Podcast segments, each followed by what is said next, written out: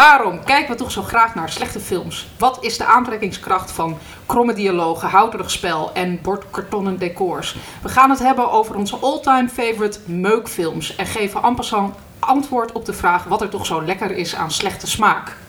Welkom bij de nieuwe Schok het Nieuws podcast. Ik ben Tim Komen. En ik ben Basje Boer. En we hebben dit keer geen gast aan tafel, maar het is, ah. wel, ah, het, is wel het nieuwe um, uh, seizoen. Want we zijn net uh, even gestopt met een zomerstop. En net als uh, altijd in september het nieuwe Nederlands filmseizoen is, is het ook het nieuwe Schok het Nieuws seizoen. Dus ja. Welkom allemaal weer. We zitten hier dus met een vaste club dit keer. Julius. Hallo. Jasper. Hallo. En live onze twee columnisten, Hedwig. Hallo. En Erik. Hallo. Hoe vaak zijn we nou echt samen? Nou oké, okay, een half jaar geleden nog. Met de... Twee keer per jaar? Ja, oud en nieuw uh, aflevering. Toen waren we heel lam, vooral. Dit keer zie ik allemaal cola en water op tafel staan. Wat nou de... ja, ook wat wijn. Ook wat wijn. Hier en daar. Ja, we gaan... Uh, nou, deze aflevering is dus sowieso wat anders, omdat we geen gast hebben, maar we zitten gewoon met het hele team aan tafel. Uh, dus we hebben dit keer ook geen columns. En, maar we gaan het ook het komende seizoen uh, net even iets anders doen. We gaan namelijk de columns afwisselen. Dus de ene keer horen we Erik over muziek en de andere keer Hedwig over oude films. Is dat heel uh, oneerbiedig hoe ik dat zeg? Oude films? Nee, ou- oude films die je absoluut moet gaan kijken in ja. plaats van al die nieuwe zooi. Ja, precies. En we gaan ook iets doen, iets anders doen met de vooruitblik. Uh, voorheen uh, blikten we vooruit naar één specifieke film die in de komende maand zou uitkomen. En dit keer doen we dat anders. Dat merk je aan het einde van deze aflevering. En daardoor is er dus ook wat meer ruimte voor het themagesprek. Wat dit keer, zoals ik al zei, gaat over slechte smaak. Voordat we naar het rondje gaan, was ik benieuwd, Tim, wat, wat, is er, wat gaat er allemaal gebeuren? Want uh, we gaan je wat vaker missen misschien in de toekomst, want je gaat naar Hollywood. Ik, ik blijf nog wel even uh, hoorbaar. Ik ga, nou, of even, ik hoop voor altijd. um, ja, ik heb een, uh, ik had misschien wel eens een keertje in het vorige seizoen ook al verteld dat ik me- bezig was met een uh, korte film. Uh, Meet Jimmy heette die en uh, die heb ik gepresenteerd uh, tijdens Imagine. Vervolgens wonnen we daarmee de pitchwedstrijd. Uh, dat was een, uh, een uh, wedstrijd waarbij we een lange speelfilm mochten pitchen. Toen zijn we naar Canada gegaan en daar zijn we opgepikt door Paramount. Dus wat? Wow. Ja, eigenlijk hetzelfde team van A Quiet Place. Die gaan nu uh, uh, Meet Jimmy uh, tot een uh, speelfilm uh, realiseren. En ik schrijf en ik ben ook co-producer. Naast Michael Bay. Michael Bay is nu mijn, mijn collega. Eigenlijk mijn baas, maar goed. Um, en uh, ja, we gaan dus het aankomende jaar zijn we nog aan het schrijven. Um, we zijn nu bezig met ook wat andere projecten daar. Uh, nee, het gaat heel goed. Alleen we zijn dus inderdaad binnenkort ga ik naar L A voor een uh, tijdje. En ik weet nog niet zo goed hoe lang.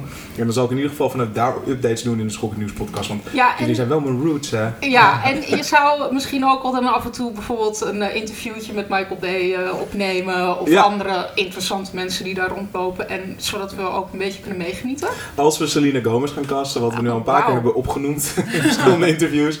Dan uh, komt ze zeker ook even langs in de Schok het Nieuws podcast. Yes. Dat vindt Selena vast leuk om te doen. Oké, okay, laten we verder gaan met onze podcast. Uh, en beginnen met het rondje.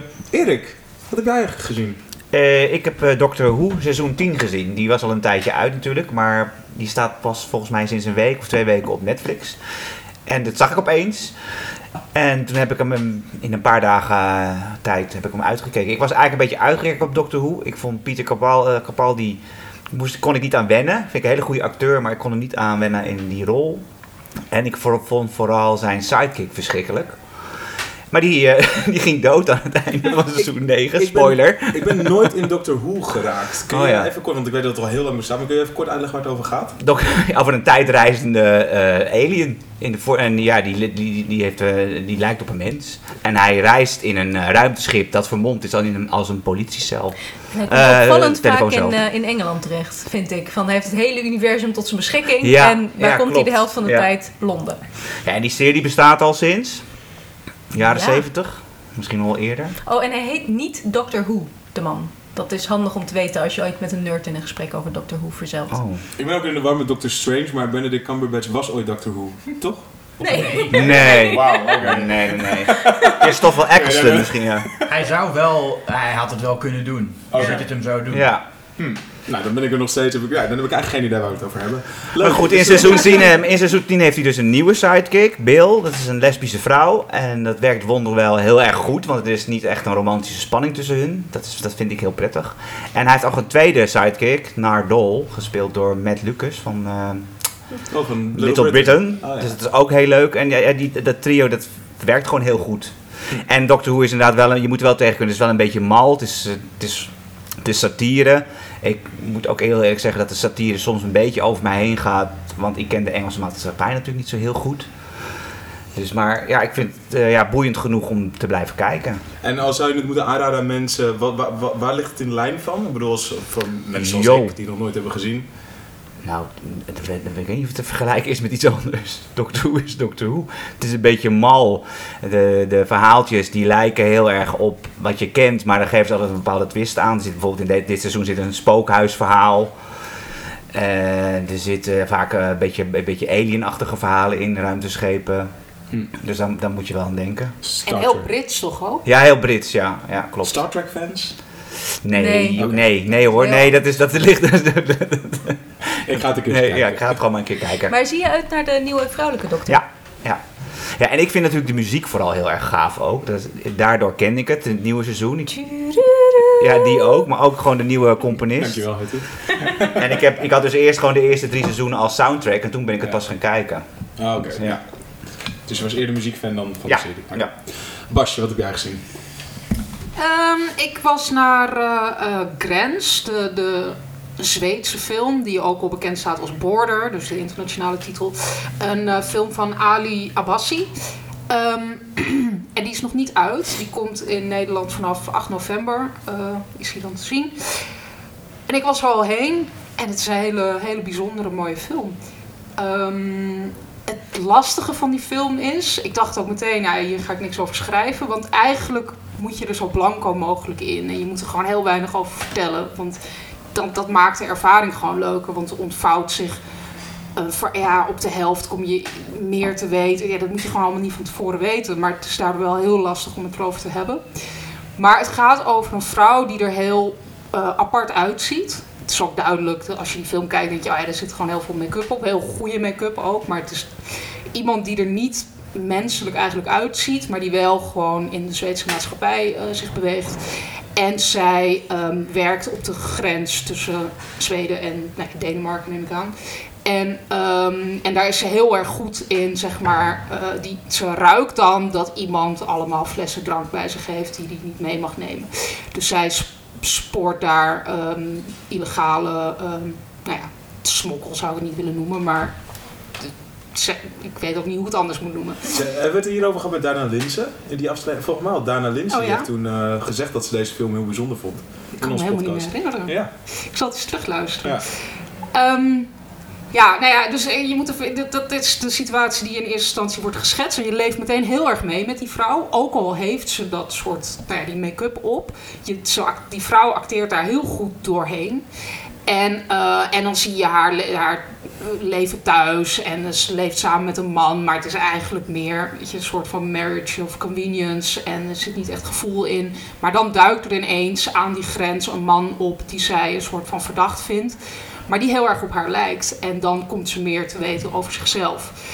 En het grappige is, het is een soort heel erg weird, lijkt het. Maar uiteindelijk is het een heel conventioneel scenario. Maar op een prettige manier. Het is heel... Um, ja, ik dacht, het zou ook heel goed een soort origins story van een uh, superheld kunnen zijn. Maar dan heel rauw of zo. Het is, het is eigenlijk heel uh, klassiek en tegelijkertijd heel uh, origineel. Maar het speelt zich allemaal af rondom die grens. Um, nou ja, dat leven. Ja, eigenlijk op die grens en gewoon thuis. En zij leeft dan in, in, in een bos met uh, maar één uh, uh, huis ernaast. De buren met wie ze bevriend is. En, dus het is heel beperkt. Maar ja, uiteindelijk ontvouwt zich een verhaal dat over van alles en nog wat gaat. Ook best wel akelige onderwerpen. Maar wat echt een heel uh, warm hart heeft. Ja. Echt een bijzondere Bijzonder. film. En het is de uh, Zweedse inzending voor de Oscars. Vond ik ook wel uh, apart. En is, is het wel een genrefilm? Ja, zeker een genrefilm. Oké, okay. Nou benieuwd. Julius? Ja, ik heb uh, een beetje vooruitlopend op het themagesprek Beastly gezien. Hmm. Is dat die met Vanessa Hudgens? Ja. Ja. Dat is... Nou, uh, toch ergens mijn feit op een rijtje dit, uh, deze aflevering. Ja, ja. Dat is uit uh, twintig elf. Dat was een beetje het hoogtepunt van de Twilight uh, uh, hype. hype ja, ja. En toen was... Dus hebben heel veel mensen geprobeerd om andere sexy tienermonsters te maken. En dit is dan Beauty and the Beast in de sexy high school versie voor tweeduizend elf. Ik heb er echt nog nooit van gehoord. Het is nee, niet hier uitgekomen, is, uh, wel? Jawel, het was ook best een hit. Maar, maar niet, niet voor ons soort mensen, Basje. Nou, als het nou, een film is, is het uh, iets voor mij. Was dat toen nog een young adult? Nee, dat is niet. Nee, nee. Ja, het is, het is gebaseerd op een young adult uh, boek. En van het boek weet ik dat daarin het sexy beest wordt gewoon... Uh, dus zo'n jongen van een high school, die, uh, die uh, is dan heel erg geobsedeerd met zijn uiterlijk en super ijdel. En dan is er een heks en die uh, betovert hem en dan wordt hij een beest. En in het boek is dat letterlijk een beest, heb ik gehoord. Dan wordt hij dus ook echt met haar en klauwen en zo. Maar in de film hebben ze dan gedacht, nee, we, willen, we, we gaan hem lelijk maken. En dus hij heeft een paar littekens, toch? Hij heeft, dat was in hij in heeft geval, littekens en tatoeages in zijn gezicht. Dat is eigenlijk de voornaamste verandering. En, dat, en dan heet hij dan lelijk. En het is, uh, hij heet Kyle Kingston. King San, want prins was dan net iets te on the nose, weet je wel. Dus hij is dan de prins. En uh, Belle, dat is uh, Lindy. Dat is Vanessa Hudgens dus, inderdaad. En hij... betekent Linda in het Spaans niet ook ja, mooi? Ook, uh, mooi ja, ook mooi inderdaad. Ja, ja.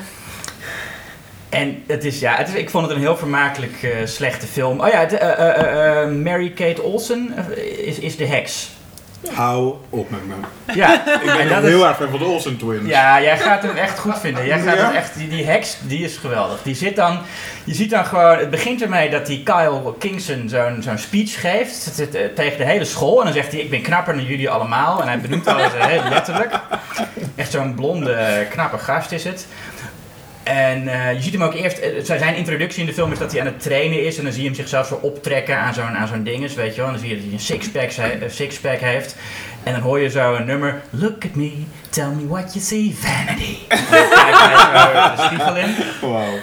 En uh, dan is hij dus die speech aan het geven. En dan zit er gewoon een heks in het publiek. Maar gewoon echt een letterlijke heks met... En, en dat is full-on heks. Ja, nou ja, ze is dan een beetje goth, maar ze heeft shit op haar gezicht en donkere make-up.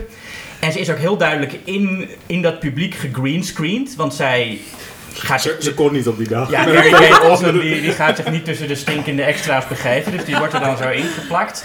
En die doet dan die betovering. En dan uh, zegt zijn vader, zegt van nou, je bent nou zo lelijk. En dan wordt hij gewoon in een soort appartement. Ergens in New York, een heel mooi appartement krijgt hij dan. Want die vader is een superrijke uh, nieuwslezer.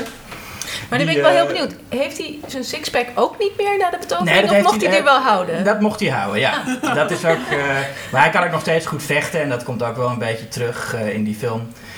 Maar ja, dat is dus... Uh, maar maar ontwikkel je een beetje sympathie voor hem? Ik bedoel, krijg je op een gegeven moment wel... Nou... ik, ik zit... Ja, nou ja, eigenlijk wel. Ik, oh. Ja. Ik bedoel, hij wordt... Hij, nou, hij, hij wordt meteen sympathieker of zo.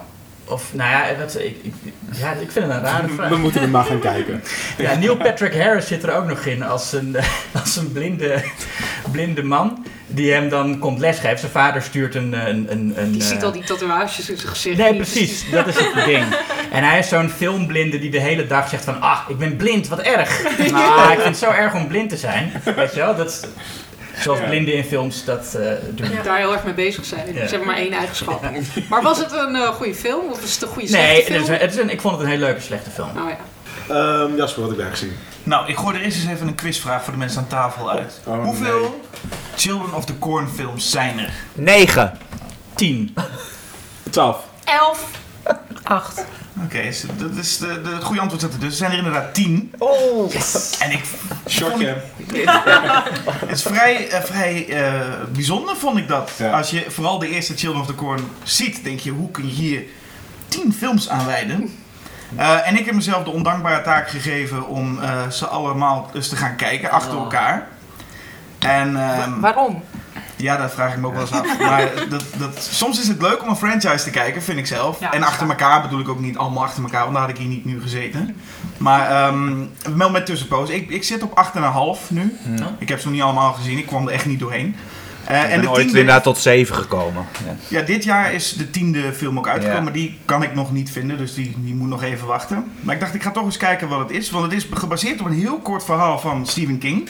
En als je de eerste film ziet met Linda Hamilton, negentien vierentachtig, dan zie je ook dat het een heel kort verhaal was. Omdat die film de hele tweede helft zijn mensen gewoon aan het rondlopen in een, in een, in een verlaten stadje. En doen ze helemaal niks. Dus dat is, dat, dat is enorm traag. En uh, je denkt ook, waarom is hier überhaupt een franchise van te maken? Maar dat hebben ze toch weten te doen. Tien films lang be, uh, over een... Nou ja, de, wandelen dus, ze rond. Ja, er zit ook geen, geen continuïteit in de hele serie. Het is niet alsof er is één, deel één en deel zes hebben een terugkeer in personage. Maar dat komt vooral omdat die acteur geen rollen kreeg. Dus die besloot deel zes te schrijven, zodat hij zelf terug kon komen. Maar dat is, dat is die leider, toch? Van dat is Isaac, ja. ja. Die speelt oh ja, in de uh... eerste film een, een jongetje. Wacht even, ja, misschien is het goed om even te vertellen waar het over gaat. Want ik, ik heb nog nooit een Children of the Corn gezien. Ook niet. Oké, okay. nou, oh. Children, Children of the Corn gaat over kinderen in het maïs. Dus dat is, dat is vrij... Ja. En in principe heeft elke film heeft dat als element. Gewoon kinderen en maïs. Maar het gaat erom dat er een groep kinderen zijn. Er, er is een groep kinderen en die moordt de volwassenen uit. In een klein dorpje in the middle of nowhere. En daar komen altijd weer volwassenen in dat dorpje terecht. Met een of ander pech of iets dergelijks. En dan zijn er allemaal van die rare Amish-achtige kinderen. En die staan altijd een beetje raar. En die kijken ze een beetje creepy aan. Ze kunnen ook niet te veel doen, want kinderen hebben altijd maar een contract dat ze zoveel uur bezet mogen zijn. Dus daarom gaan ook heel vaak de volwassenen rondlo- gewoon rondlopen. En um, eigenlijk gebeurt het elke film opnieuw. Elke film is er weer gewoon, oh daar staan weer een paar rare kinderen met Maar bezels. Ze vereren ook iets, hè? Ze vereren iets. Ja, ze, ze vereren een, een, een um, er is een soort godachtig iets. En dat is He Who Walks Behind the Rose. Die zien we nooit. Of, nou, er is een moment dat we hem wel zien. En dan wou je dat we hem niet zagen. Nee. Maar heel vaak zien we hem niet. Dus gewoon omdat soort... hij niet eng is. Nee, nee omdat, omdat hij... hij achter de rij staat. Ja. ja. Achter de rijen met mais. Dus af en toe zie je, je ziet heel veel shots van uh, uh, rondwaaiend mais. Dat is eigenlijk wat de film voornamelijk, wat die films hebben. Dan ben ik toch wel heel benieuwd van de eerste acht. Welke is dan de beste? Ik vond persoonlijk de derde het leukst. Want de derde is een oh. film die... Dan gaat dat, dat speelt zich ineens in de stad af. Ja. Wat heel raar is, maar goed, dat speelt zich in de stad af. Alleen daar is een... Uh, de special effects, de, de practical effects worden gemaakt door Screaming Mad George. En als je die man kent, die kan hele bizarre dingen maken. Maar en, is er dan ergens een, een, een, zo'n maïslabyrinth ergens in de stad? Of, ja, er is op een gegeven moment een verloren veld. En daar is iemand, uh, komt dan met zijn... Een van de jongetjes komt met, uh, wordt in een pleeggezin gezet met een koffer met mais, heeft hij. En voor, voordat ze het weten is er een maisveld achter hun huis.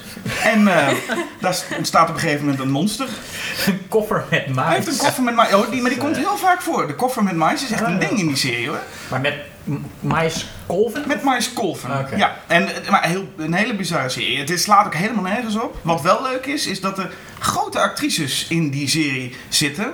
De eerste film had Linda Hamilton, in hetzelfde jaar dat ze in de Terminator zat. Deel drie zien we Charlize Theron.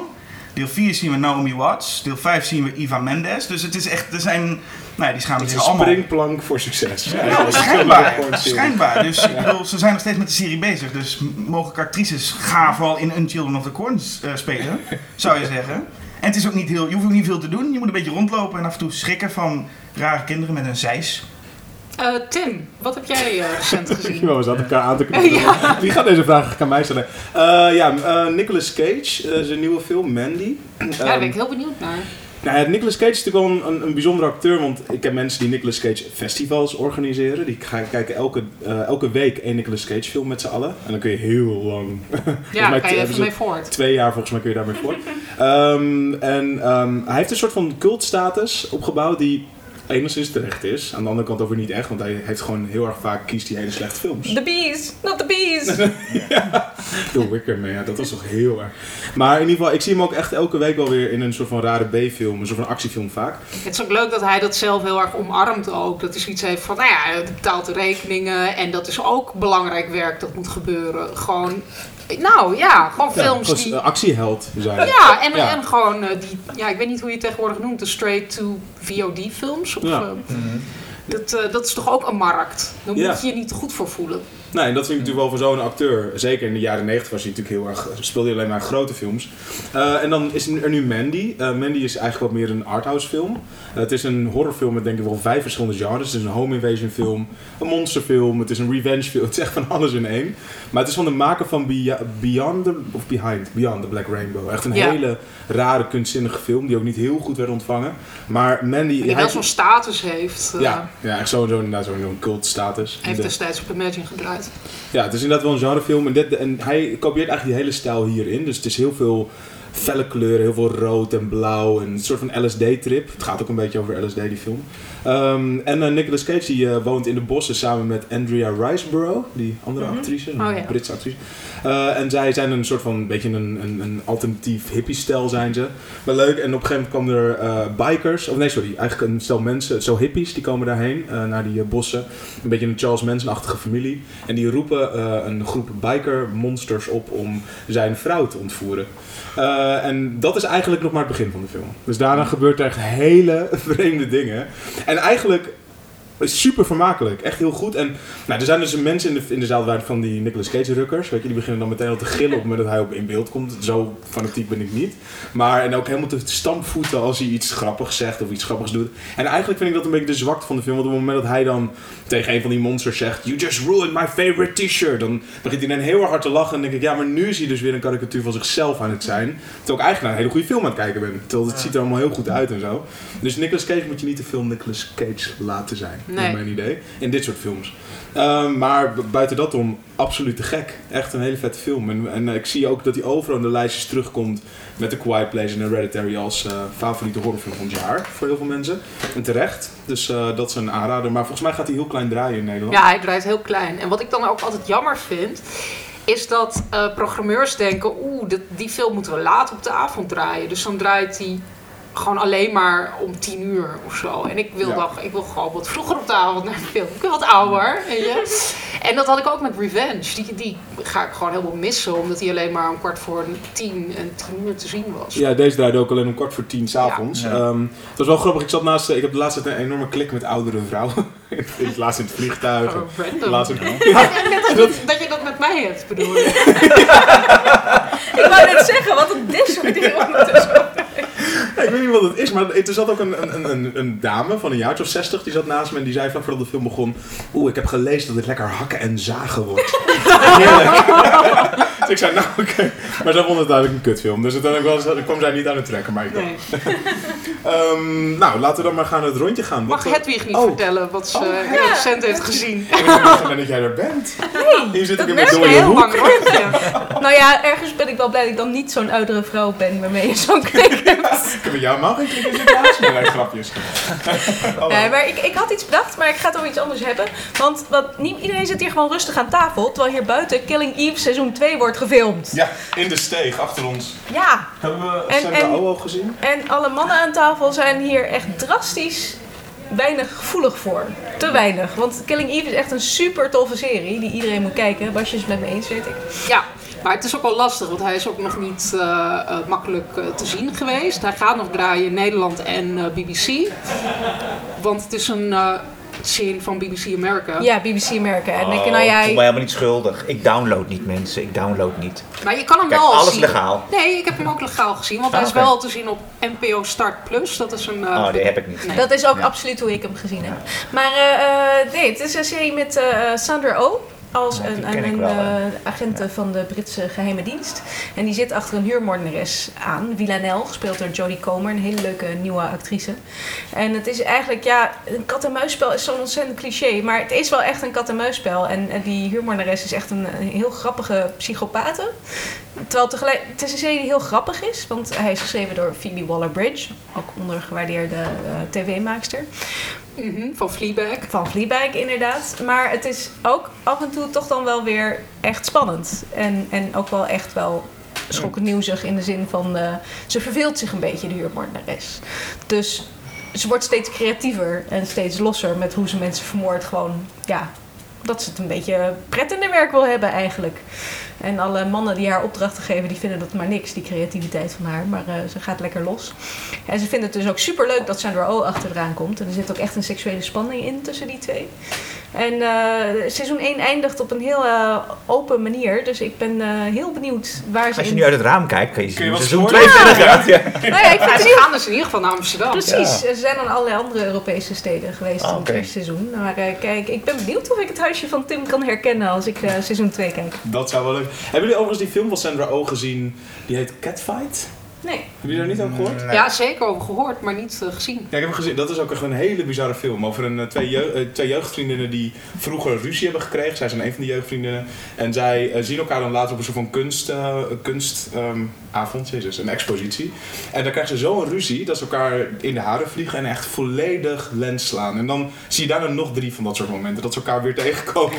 En ze daar ook gewoon volledig... Uh, het maakt de titel wel waar. Ja. Catfight, ja, ja, ja. Een hele bizarre film, maar wel leuk. Okay. Maar goed. Nou, Sandra Oh is echt... Ik ben zo blij dat zij deze kans heeft gekregen. Want ze is ja, ja, heel gaaf, eindeloos veel Grey's Anatomy. En daar was ze ja. ook goed in. Maar ja, op een gegeven moment ben je Grey's Anatomy wel zat. Ik in ieder geval wel. Maar uh, dit is echt een veel... Jawel, ook ik. Oh. Oh, ja.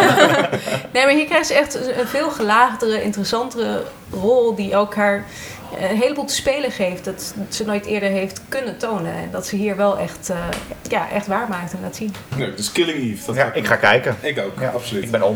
Nou, dan gaan we nu wel echt naar het rondje. um, daarin gaan we het hebben over slechte films.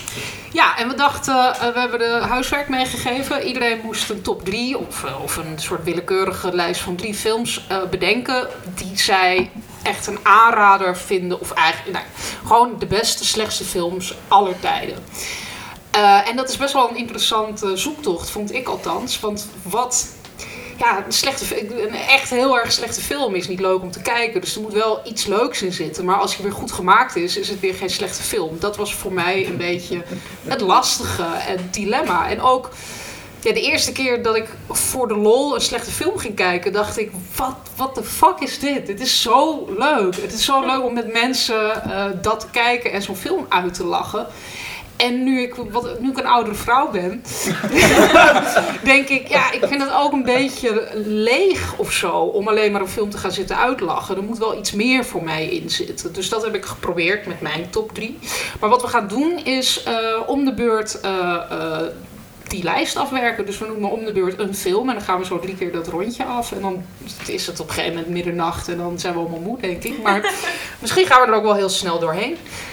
Um, ik ben wel benieuwd wat Julius uh, op nummer drie heeft staan.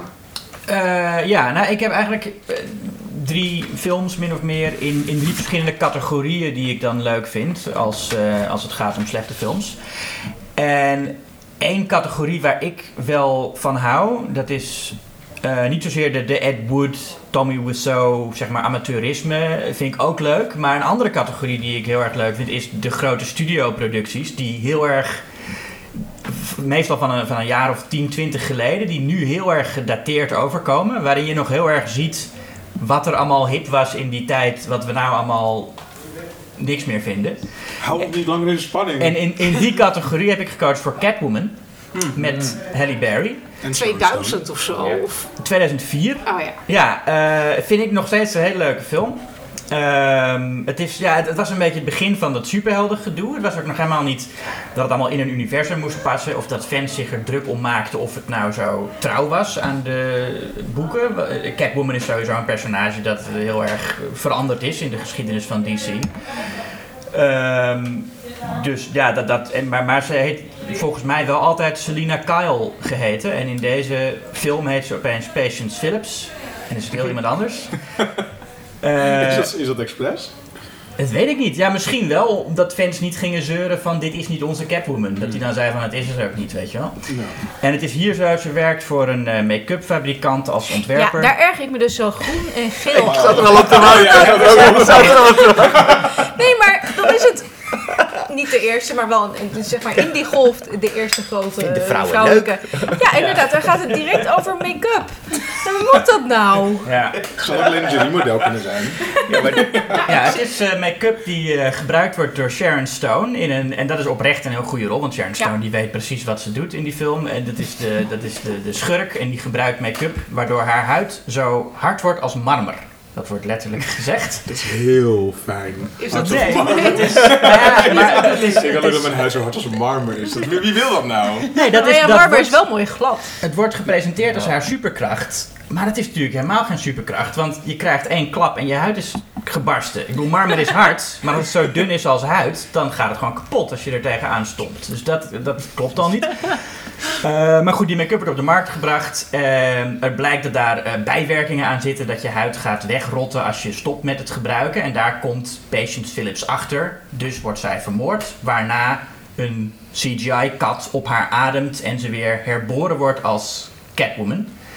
En dan krijgt ze allemaal... Uh, allemaal... Kat op je. Dat is wel ja, de raarste. Dat, dat Spider-Man is nog dat je gebeten wordt door een spin. Nee, in dit geval is het dat ze dood is en dan gaat een kat op haar ademen. Maar dan blijkt dat dat dus iets is wat teruggaat in een traditie van uh, de, de uh, Egyptische godin uh, uh, Bas, Bastet of Bast. En dat is een echt bestaande godin, een Egyptische godin, dat is die kattengodin. Dat is een beetje de godin van de gezelligheid ook.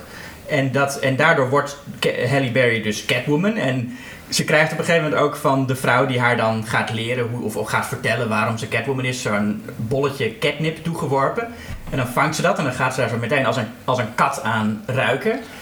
En, dat en ze je... kan ook opeens heel goed basketballen. Dat en kunnen mijn katten niet hoor. Nee, ze kan inderdaad. Ze krijgt allemaal kattenkrachten, basketballen, tonijn uit een blik eten. Het is ook fantastisch hoe ze... Ja, het is geweldig om Halle Berry zo, zo'n blik tonijn te zien leegvreten met haar, met haar snuit zo erin. Zo. Maar het zijn tot dusver niet echt superkrachten waar je een schurkmek zou kunnen verslaan met basketballen en tonijn eten. Nee, en die basketbalscène, die heb ik ook vanmiddag weer gekeken. Want dat is zo, die is alleen maar... Die is heel hip gemonteerd en er zit heel hippe muziek onder. Maar als je dat weglaat... dan is ze eigenlijk alleen maar aan het dribbelen. Dan staat ze gewoon op één plek zo die ba- basketbal heen en weer nou, te dribbelen. Terwijl er een man tegenover haar staat die af en toe de bal afpakt en hetzelfde doet. En er staan allemaal kinderen omheen te juichen.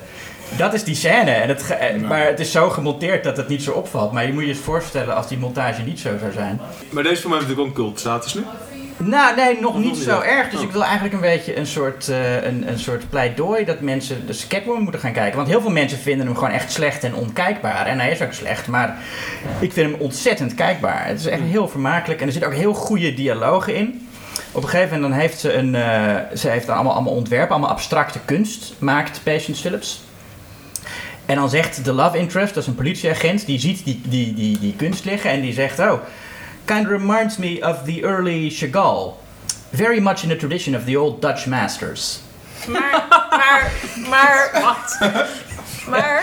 Ja, en het is dan... grappig, want je hebt dat wel vaker in films of series. Een soort van random, uh, uh, intelligente kunstspraak. Ja, gewoon precies. Helemaal niet... Weet je, ja, maar very much in the tradition of the old Dutch masters. En de film heeft zesentwintig schrijvers. Ja. Waarvan dus geen eentje even gegoogeld heeft wie, de, wie de oude Nederlandse meester is. Maar was Wikipedia er toen al? Sorry? Was Wikipedia er toen al? tweeduizend vier, ja, toch? Ja. Nee, maar ik heb het idee dat ze het bijna expres doen of zo. Het is gewoon een soort random...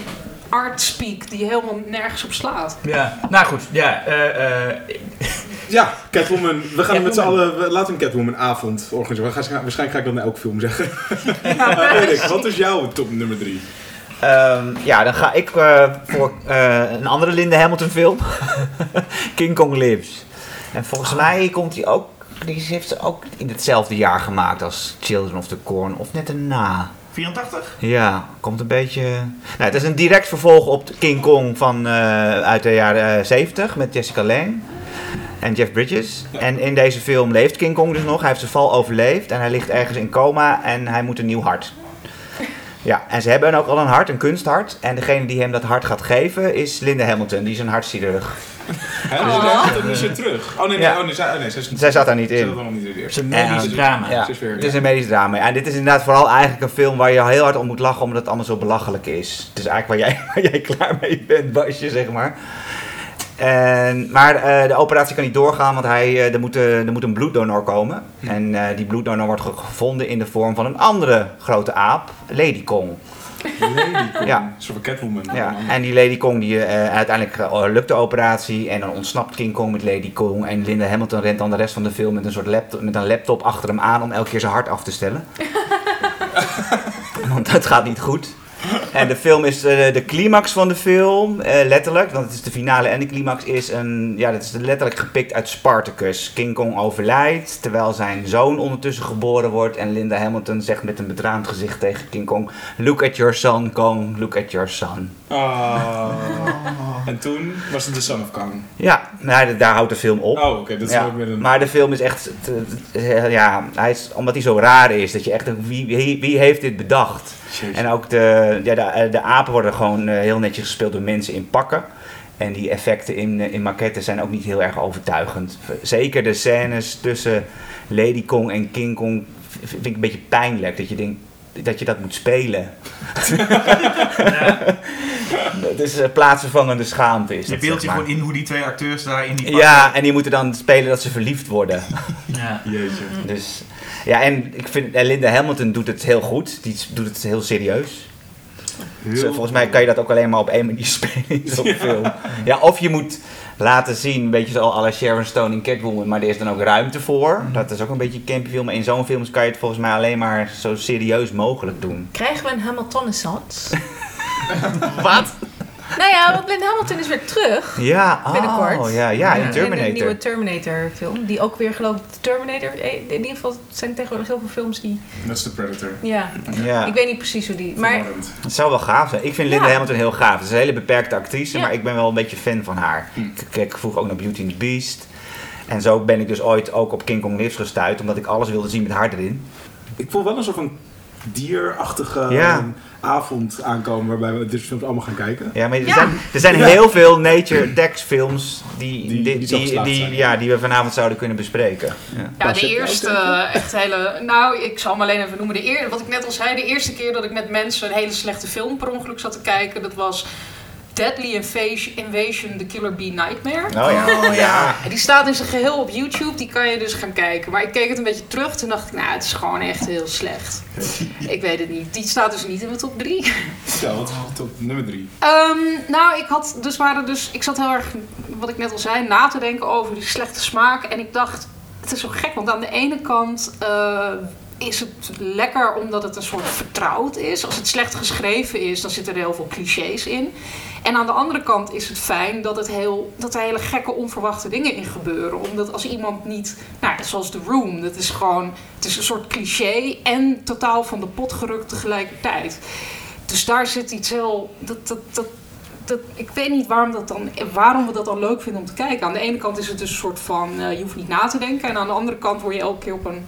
Uh, het verkeerde been gezet. Ja, het is onthutsend. Ja. Wat, wat veel mensen toch willen van kunst. Dat ja. ze een beetje op, in de war geschud worden. Ja, maar het is dus aan, aan de andere kant is het ook juist een soort wegzakken en alleen maar genieten. Dus het is die twee dingen. Hm. Nou ja, in ieder geval, op mijn nummer drie heb ik staan MacGyver.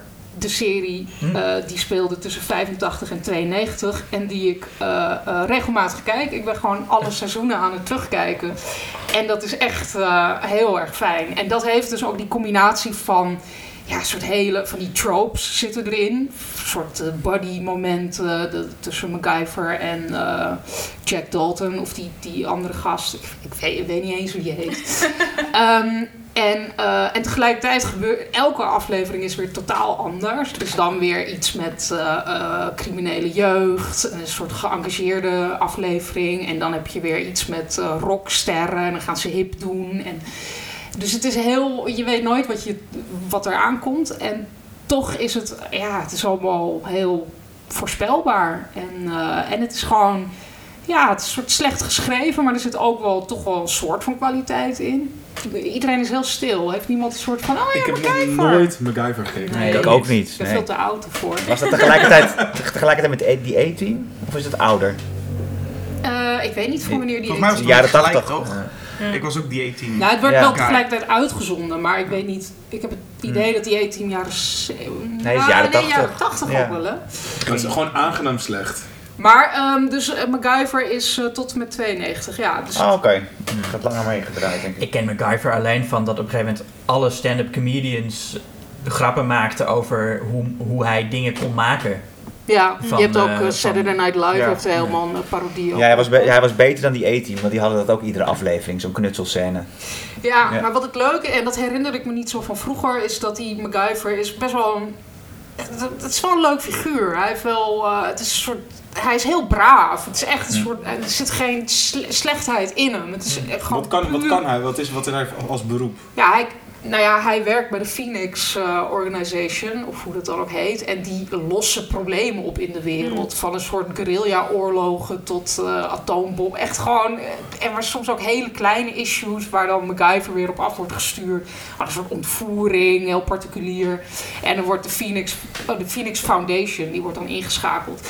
En dan gaat hij altijd dingen knutselen. En is wachten op het moment dat hij weer iets in elkaar knutselt, waardoor ze dan uh, ontsnappen of weet ik veel wat. Um, en uh, ja, ik weet, nee, het, het, ja, het nee, kijk, is heel wel. Stil ik heb, hier aan tafel. Die, die in, ik, ik kan nu even niet op de titel komen, maar David Hasselhoff, Kids en zo. Knight Rider. Knight Rider. Dat, daar heb ik hetzelfde mee. Dat vind ik ergens heel, heel, heel geruststellend. Want ja, die gaat ook mensen helpen her en der met zijn auto. Nee, eigenlijk is de auto de ster van de serie, niet Hasselhoff. Maar uh, ja, dat... dat heeft wel iets. Het is absoluut niet goed, maar het is wel ergens wat, wat ja... Vertrouwen van vroeger, nostalgie. Ja. ja, met MacGyver is het wel, er zitten echt een soort absurde dingen wel in. Dus dat, daarom wilde ik hem hierbij wel noemen. Oh ja, een pratende auto vind ik ook wel heel leuk. Ja, maar dat is het soort basisconcept. Ja. En in MacGyver heb je dan... Eh, in de lijn van remakes, is dit iets wat we moeten gaan remaken? Er is een remake van, momenteel. Nu die al. Loopt nu, ja, en die is echt oh, heel slecht. Okay. Ja, die is heel slecht. Oh, maar die kan je misschien over een paar jaar dan kijken. Als die heel ja, slecht maar is. Ja, maar het is niet leuk slecht. Het is okay. gewoon het soort gladde... Oké. Okay. Hedwig, jouw nummer drie. Ja, en ik blijf een beetje in de dierenhoek. Uh-oh. En ik uh, ben bang dat ik ook een beetje voorspelbaar zal zijn. Want uh, vorige keer dat ik hier met jullie aan tafel zat, had ik uh, mijn jokerplek in de top vijf aan Valerian gegeven van Luc Besson. Uh-huh. En ik wil het hier hebben over Lucy. Oh ja. Want... dat is eigenlijk The Tree of Life van Luc Besson. En het, in het, bij de opening oh. zie je eigenlijk Scarlett Johansson. En dat ja, is de hoofdpersoon. Maar dan, dat, tussendoor zijn dus shots uit natuurdocumentaires gemonteerd. Om een analogie te maken tussen haar en een ja, gazelle of zo. In ieder geval een beest. Een van de beest.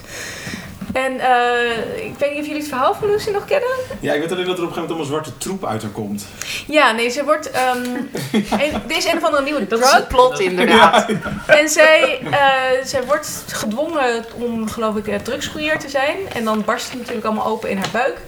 En het zijn, drugs, het zijn soort die Limitless-achtige ja, dingen. Ja, ja, ja. En uh, Morgan Freeman die vertelt de hele tijd over dat we maar tien procent van onze hersenen gebruiken. En, en dat deze, was die hype, ja. Die hype, ja. Maar eigenlijk... Nou, die Talk hype for was yourself, Freeman. Die, ja. Ja. Nee, maar het erge is, die hype was eigenlijk tien jaar daarvoor. Dus die hype was alweer helemaal ja. voorbij of gedaan. En toen kwam het volgens mij even Luc Besson gewoon heel lang met dit idee rondgelopen. Ja, maar in de lijn van Limitless was echt om die, ja. omstreeks dat, die film ook, toch? Maar ja, zij krijgt ja. dus veel te veel daarvan binnen en ze, ze evolueert tot een soort hogere vorm van... Uiteindelijk wordt ze een U S B-stick. Dat is toch gewoon een grote ontknoping. Een soort links met Her en Under the Skin. Scarlett Johansson heeft ja, altijd ja, ja. van die transhumanistische... Ja, nee, dat is een hele, hele het zwart spul dat uit haar komt. Ja, ja. ja dat, dat, dat, dat is aan het eind, voordat, net voordat ze een U S B-stick wordt. Maar... ik heb... me zo vermaakt bij de film. Dat geloof ik niet zo. En ik vind, het echt, ik vind hem dus leuker dan The Tree of Life. Terwijl ja, dat maar is, zeg maar, maar is ook niet zo heel leuk. Nee, maar dat is wel zeg maar de highbrow versie ja, ervan. Ja, ja, ja, die ja, iets wil ja. zeggen over hoe we hier gekomen zijn en waar het met, naartoe kan met de mensheid en dat soort dingen. Basic worden. Ja. Erik maar, blijft erin.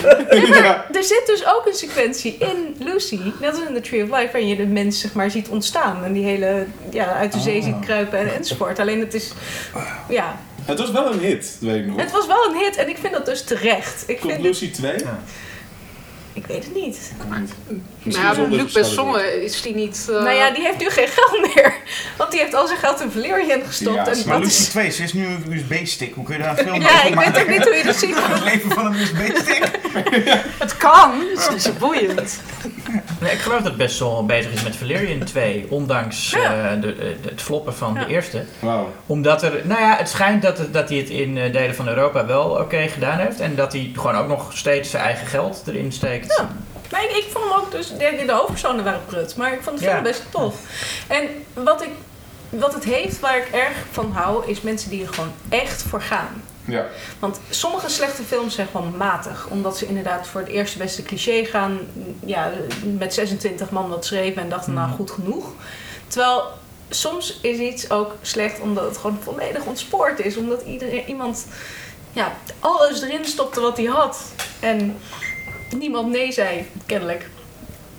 En, en ja, dan krijg je Scarlett Johansson die een U S B-stick wordt. Maar ik vind het dus een soort verschil tussen een film die gewoon pulpy is en die ook pulpy wil zijn. Mm-hmm. En ja. een film die, die slecht is. Want ik vind een pulpy film, zou ik gewoon niet slecht noemen. Dus je hebt heel veel films, ik heb het wel eens eerder in deze podcast gezegd. Dan heb je The Mighty Peking Man of sowieso die Shaw Brothers films of mm-hmm. Zombie twee. Dat, dat zijn gewoon geweldige films. Dat zijn echt geen slechte films. Maar ze zijn wel pulpy en er zitten ja. ook wel momenten in waarvan je denkt, hè, dit is raar, dit klopt niet helemaal. Maar je wordt wel door, door meegesleept. Dus de, de, ja. En die, juist die, die gekke momenten uh, dragen bij aan de, aan, aan de sfeer, ja, aan, de, ja. aan de, de kwaliteit. Maar wel voornamelijk dat je het met anderen kijkt inderdaad, ja. Dat is wel waar. Dat nou, nee, maar toch? Ook dus, dus als je die, die Shaw Brothers films, de, de thirty-sixth... Uh, Uh, de thirty-sixth Chamber of Shaolin. Ik heb het op mijn briefjes daar gelukkig. Ja, die kan ik in mijn eentje kijken. Dat is gewoon een onwijs lekkere film. Mm. Dat is ja. niet, die hoef je niet met een groep te kijken en dan alleen maar lachen of zo. Mighty Peking Man is ook, is ook oprecht. Het is gewoon een goede film. Ja, en het, is, het zit inderdaad, er zit dan, je hebt op een gegeven moment zo'n Jane-achtig personage, zo'n meisje in de jungle die bevriend is met de grote aap die daar rondloopt. En die heeft gewoon de, de hele dag make-up op, terwijl ze in de, in de jungle is opgegroeid. En dan denk je, ja, dat is slecht. Maar je gaat op een gegeven moment wel echt meeleven met die relatie tussen ja. haar en die aap. Ja. Heel, dan weet die film je toch te vangen, weet je wel. Ja. Ik ging hem ook kijken met het idee van dat ik een beetje uit ga lachen. Maar dan ga je toch meeleven. Ja, ja, de visie klopt van de ja. maker. Tim? Mijn is uh, I Still Know What You Did Last Summer. Ja. Omdat ik dacht, de slechtste slasher. Ja, natuurlijk. Ja, dat is de tweede, toch? Ja, ja. de tweede. Met een hele bijzondere casting. Namelijk uh, Jack Black zit erin. Als een soort van oh, dat weet ik niet meer. Dat is heel grappig. En oh, ja. Brandy. Die we allemaal nog wel kennen als Brandy en Monica. Dat is zo'n ja. duo in de jaren negentig. Dat was eigenlijk geen duo. Dat was, ja. ja, ze waren voor, voor dat liedje voor waren dat een duo. Liedje. Maar ze waren heel succesvol. Daarna heeft Brandy iemand doodgereden. Ja. Zou daar maar eens even bij stil houden. Oh, nou, ja, okay. de nou daar gaan. Gaat de sfeer. Ja. Nee, Brandy is een, uh, niet echt een hele goede actrice. En was dat um, voor of nadat ze gecast werd in, in Still Know What You... Daarna, ja. Oh, oké. Okay. Dat is geen... Ze was eigenlijk zo gefrustreerd. Hij was zelf lam, geze- lam, klem gezopen en dacht ze... Het was niet dat ze dacht, nee. ik moet me voorbereiden op de rol. Ja, een beetje Daniel Day-Lewis-achtig. Uh... ja. Nee, het was een uh, hele slechte film, maar een hele aangenaam slechte film. En I Know What You Did Last Summer gaat over een groep tieners die een, uh, een man per ongeluk uh, doodrijden. En een jaar later vinden ze ineens briefjes overal waarop staat I Know What You Did Last Summer. En dan komt er een man met een haak, wat helemaal niet in het originele boek zit overigens. Dat hebben ze er gewoon... Het is zo'n origineel boek! Er is een boek, er is een boek. Er is een, er is een boek wat echt wat een soort van waarschuwing is voor tieners over wat je dus niet dus mag drinken. Dit is young adult. Een young adult, oh, ja, ja. ja. En um, uh, nou, toen kwam I Still Know What You Did Last Summer, mm-hmm. waarin... Uh, wow, hebben we het hier nog eens een keertje... Ik heb het idee dat jij hier eens een keertje over vertelt, Julius. Dat, dat ze namelijk... Yeah. Ja, ze, ze moeten namelijk... Uh, aan het begin van de film uh, woont dus Brandy, die helemaal niet de hoofdrolspeelster is. Dat is namelijk Jennifer Love Hewitt. Ook zo'n ja. topactrice uit de jaren negentig. Ja. Zo'n scream queen. Die wonen samen en dan doen ze mee in een radiospelletje. En dan wordt, wordt er gevraagd naar de hoofdstad van Brazilië. En dan roept ze natuurlijk Rio de Janeiro. Maar dat is het helemaal niet. Want Brazilië ja, is, is de hoofdstad. Ja. Dus dan weet je eigenlijk, oh, dit is helemaal mis. Nou goed, ze winnen een reis naar, naar een onbewoond eiland.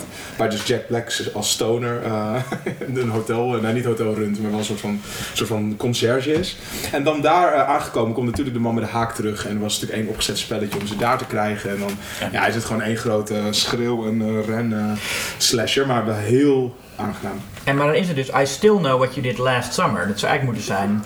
I Still Know What You Did Two Summers Ago. Ja. Ja. ja. Dat is, dat is oh, de minste ja. van onze zorgen als je die film gaat kijken. Oh, ja. Dat heb ik nooit je, bedacht. Je hebt oh, ook ja. een derde deel. Die heet I'll Always Know What You Did Last Summer. Oh. Die maar is niet eens een en een parodie. I Don't Care What You Did Last Summer. ja. Nou, ze zeggen dus nu wel dat er een, een remake komt van de eerste. Maar dan dus zonder de man met de haken. Dus gebaseerd op het... Uh, op je het heet gewoon Summer. Summer. yeah, I know. In de derde film blijkt dat de, de, de, de Fisherman een zombie te zijn. Dat zou best origineel dat, zijn. Dat is ook zo. Echt? Oh, is echt in de derde zo? film is de... Is oh ja, oh, dat weet ik Always Now is hij een zombie. Ah. ah. Ja, nee, hierin... Nou, het is, het, ik, ik moet zeggen, ik vond het echt een... een, een omdat het echt heel erg slecht is. Ook, ook, mm. Ze zeggen ook hele rare dingen. En ze gaan natuurlijk altijd op, in hun eentje op zoek. Weet je wel, in, in donkere gangetjes in dat hotel waar ze dan zitten, in een resort. Nee, het is gewoon heel lekker dom. Gewoon echt een domme slasher. Hij was bij, ik had bijna Urban Legend gekozen, maar toen dacht ik, die vind ik nog net iets te leuk om hierin. Ja, die is, die, die is niet super slecht. Of met Daisy! Slecht, toch? Spacey, ja. ja. En de beste rol van Jared Leto ja. in, in Urban Legends. Ooit? Ja, nou ja, welke anders? Ja, ik wou net zeggen, het ja, is niet echt een niet. heel uh, groot nou, ja, achievement. Uh, beste rol. Oh, ja, beste rol. Ja, hij is toch best beste wel oké okay in Dallas Buyers Club? Ja, dat nee. zal wel controversieel nee. zijn om te zeggen. Ik vond nou, het best oké. Okay. Okay. Ik ook. Ik vond het ook gewoon geen verkeerde. Het was een betere rol. In Requiem for a Dream ook wel goed. In American Psycho ook wel trouwens. Ja. Dus op zich was het een beetje overdreven. En in Fight Club is hij goed gecast. Jasper, wat is jouw nummer drie? Ja, voordat we te lang doen oh, ja, Jared Leto. Ja. Um, we hebben nog twee rondjes te gaan. Nou. Daarom, oké. Okay. Ja. Ik ga een beetje door in uh, Tim's uh, mindset van uh, slasherfilms worden heel vaak, nou ja, het grote publiek ook vaak gezien als slecht. En bij Schok het Nieuws mensen is dat vaak iets anders. Die kunnen er iets meer naar kijken van nee, sommige zijn goed, sommige zijn slecht. Uh, Friday the thirteenth wordt altijd gezien als, nou ja, niet, niet per se heel slecht, niet per se heel goed. En die hele serie zit vol met pieken en dalen. En Jason X wordt altijd gezien als vrij slecht. Die film is ook ge... ge uh, is dat die waar die in de ruimte zit? Dat is waar die in de ja. ruimte in zit. En in principe is... Het klopt ook, Friday the thirteenth is niet heel goed en niet... Nee, er zitten hele slechte delen tussen. Maar Jason X, waarin dus... Je moet even voorstellen, de eerste film gaat over die moeder die... Haar zoontje is, is dood en zij gaat wraak nemen op de kampleiders. En het is allemaal dramatisch. En, en Jason is niet eens de bad guy. Nee, die is ja. gewoon dood. Die is, die is ja. gewoon verdronken. En dan heb je vervolgens negen films verder... is... zijn haar zoon een soort gemuteerde monster, gemuteerd monster geworden die niet dood kan.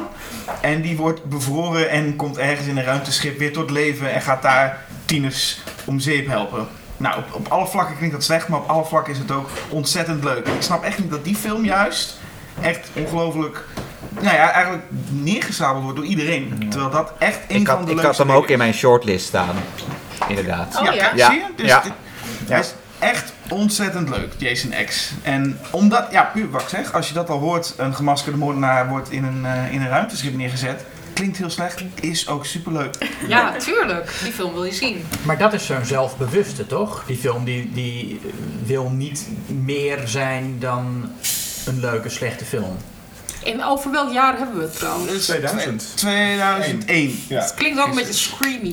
Screamish. Dat was dat wel een beetje in die, in die slasher hype, alleen dan slasher in space. Ja. Maar heel zelfbewust met, met scènes waar ze dan bewust Jason gaan lokken met de tienermeisjes die seks gaan hebben en dan... Toch? Klopt, hij is, ja, ja, klopt inderdaad. En er zitten hele ja. leuke, leuke elementen op dat vak in. En eigenlijk doen ze daar iets goed. En het is natuurlijk de discussie in hoeverre is het dan een slechte film. Wat jij ook zegt, een, een pulpfilm, is dat een slechte film? Ik denk als je... En dan ligt het even aan volgens welke mensen je praat. Maar over het algemeen gezien wordt een Jason X gezien als een slechte film. Ja. Dat is op weinig vlakken dat mensen dan zeggen... Oh, dat is misschien wel een kwalitatief goede film. Maar zeker als je een tiende deel van een franchise hebt. Ja, en zeker als je de ruimte ingaat, dan is de serie al lang geleden meestal ontspoord. Meestal zijn je slasher-series ja. dan helemaal dood. Ja, en dat, het feit dat ze bij deel tien nog met zo'n premisse... juist een van de leukste delen weten te maken, vind ik benoemenswaardig. Een Friday the thirteenth marathon. Ja. ja, ik wil deze wel zien. Ja, deze is, is heel tof. Ja, is leuk. Ja. Uh, Julius, je nummer twee.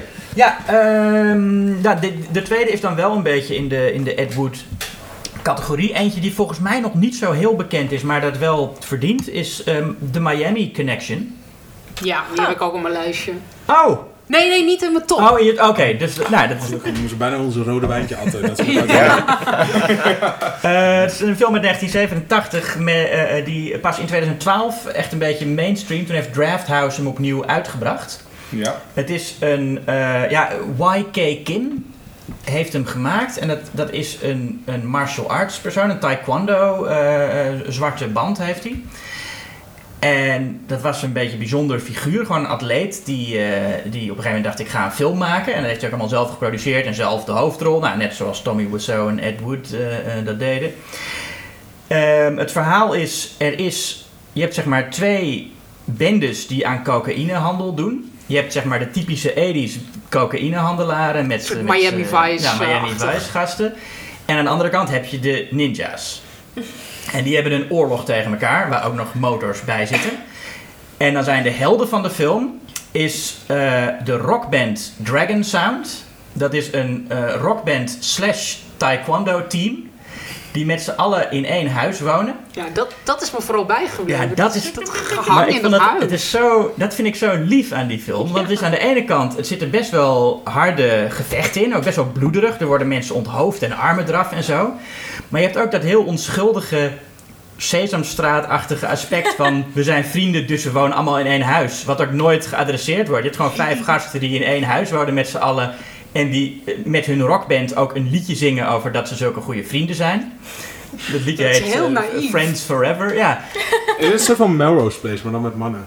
En ninja's. En ninja's. Ja. Oh, nou ja, het is, nou, dat is en kookhandel. En kookhandel, ja. Ja. En op een gegeven moment heeft een van die gasten, ontvangt dan ook een brief. En dan kijkt hij even naar dat plaatje en dan moet hij huilen. Och, ja. En dan zitten al die anderen van, wat, wat is er nou, wat is er nou? Kom op, je kunt het ons wel vertellen, wij zijn je beste vrienden. En dan zegt hij, ja, dit is een foto van mijn vader. En dan zegt, zegt zo'n andere gast, oh, I didn't know you had a father. I thought we were all orphans. Nou ja, dat soort, dat soort teksten. En aan het einde, De, op een gegeven moment haalt hij weer een brief uit de brievenbus en dan leest hij en zegt hij, oh, I found my father. En dan heeft hij zijn vader weer gevonden. En dan gaan ze uh, reunie. Dat is, uh, dat is een heel wow. senti- sentimentele subplot in twee scènes. Dat in de film, uh, en, en waarom, waarom heeft hij nu zo'n cultstatus? Wat is het? Uh, nou ja, om, om dat soort dingen dus. Omdat het aan de ene kant uh, uh, een heel is, maar zo'n soft, ja, ja, best wel een naïeve, uh, aandoenlijke film is. Maar er zit ook wel echt ook, ja, ook goeie. Ik bedoel, die gast die kan gewoon goed uh, taekwondo. Uh, dus ja, dat, die heeft zo'n showdown op het einde. Dat weet, ja. ik, weet ik ook nog. In een soort moeras. Ja, nou, ja, precies. Dan gaan ze dan reizen, dan reizen naar het vliegveld om, om de vader van die gast op te halen. En dan komen de schurken achter ze aan. En ze hebben ook een paar, ze hebben ook één goed liedje, Against the Ninja heet dat. Want ze zingen ook over dat ze proberen die ninja's te stoppen. En één nummer dat heet uh, Against the Ninja. Dan gaat Against the Ninja, we will fight the battle to win. Against the Ninja, we will fight to battle the sin. Wauw. Nou, sterk. Ja. Heel ja. mooi. Ik kan niet wachten deze film te kijken. Nee, het is inderdaad, ik vind van de, de soort de echt sle- echte, echte slechte films vind ik dit wel echt een leukere. De of de, de, de leukste die ik ken. Ja. Alleen, uh, ik, daar, daar zocht ik het persoonlijk niet bij ja. dit keer. Erik, ik ben zo benieuwd wat jouw nummer twee is. Ja. Uh, dat is uh, Masters of the Universe met Dolph Lundgren. Is dat, dat toevallig de is die He-Man-film. De He-Man-film, ja. ja toevallig, toevallig is het net weer een beetje in, want er staat een hele leuke documentaire nu net op Netflix over de hele He-Man-franchise. En uh, je hebt ook nog The Toys That Made Us.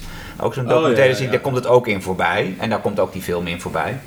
Maar dit is echt zo'n slechte film die ik gewoon eigenlijk elke keer kan kijken. Dus ook al staat hij per ongeluk op, dan kijk ik door. Dat, je ook, dat heb je ook wel eens met hele goede films. Van die klassiekers, dan waar je ook invalt. Je kijkt verder. Dat heb ik met He-Man ook. Met Master of the Universe.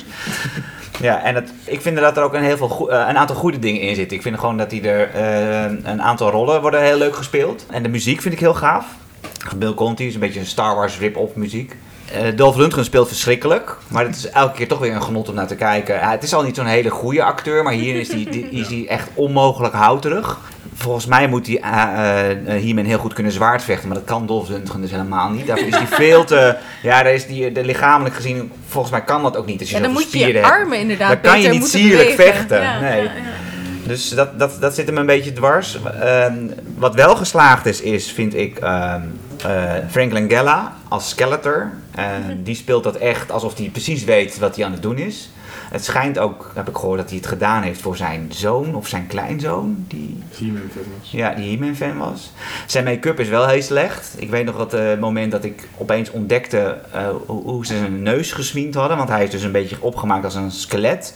En hij heeft dus een, geen neus, maar een gat. Totdat je door hebt dat er een, gewoon een wit bandje over zijn neus loopt. En dat daar zwarte stof overheen ziet. Oh. Dus maar dan kan je het ook niet meer niet weet zien. Weet je waarom Skeletor zulke lange speeches heeft? Nee. Dat, dat ben ik achtergekomen op een Star Trek conventie. Yeah. Want ja, ik ben zo'n nerd.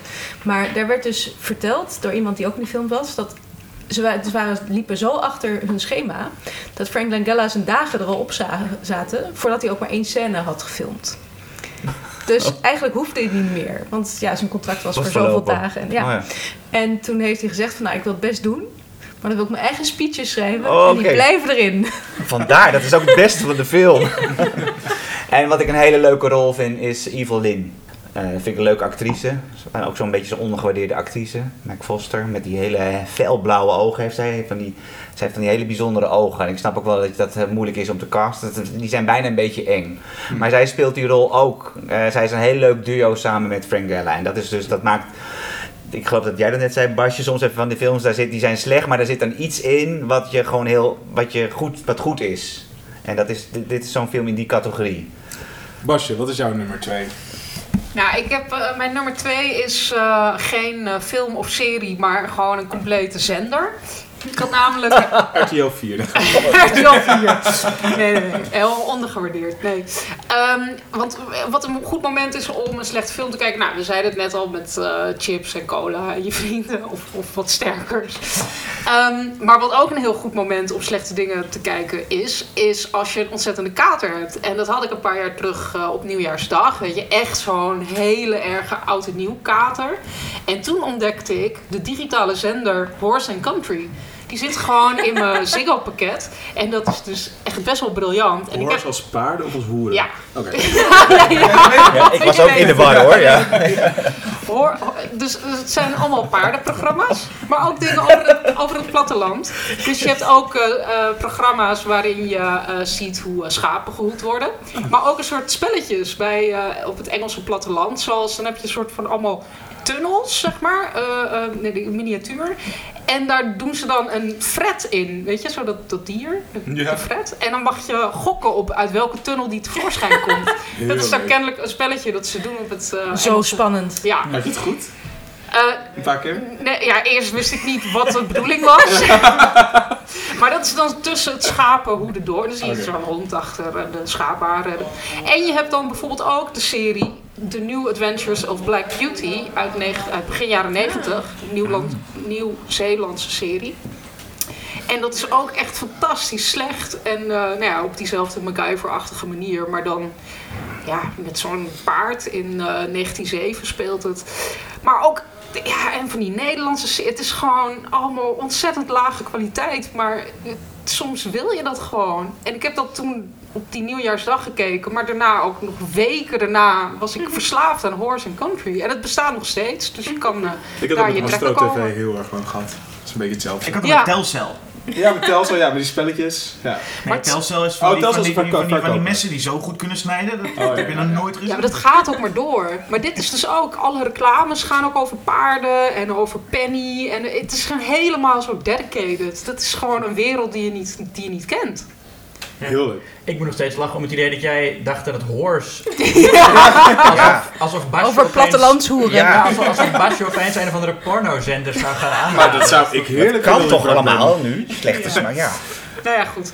Uh, een aanrader. Een aanrader. Hedwig, heb jij ook een aanrader? Ja, ik heb nu iets in een heel andere categorie. Namelijk een film waarvan ik niet door had dat die werd gezien als slechte smaak. Tot voor kort.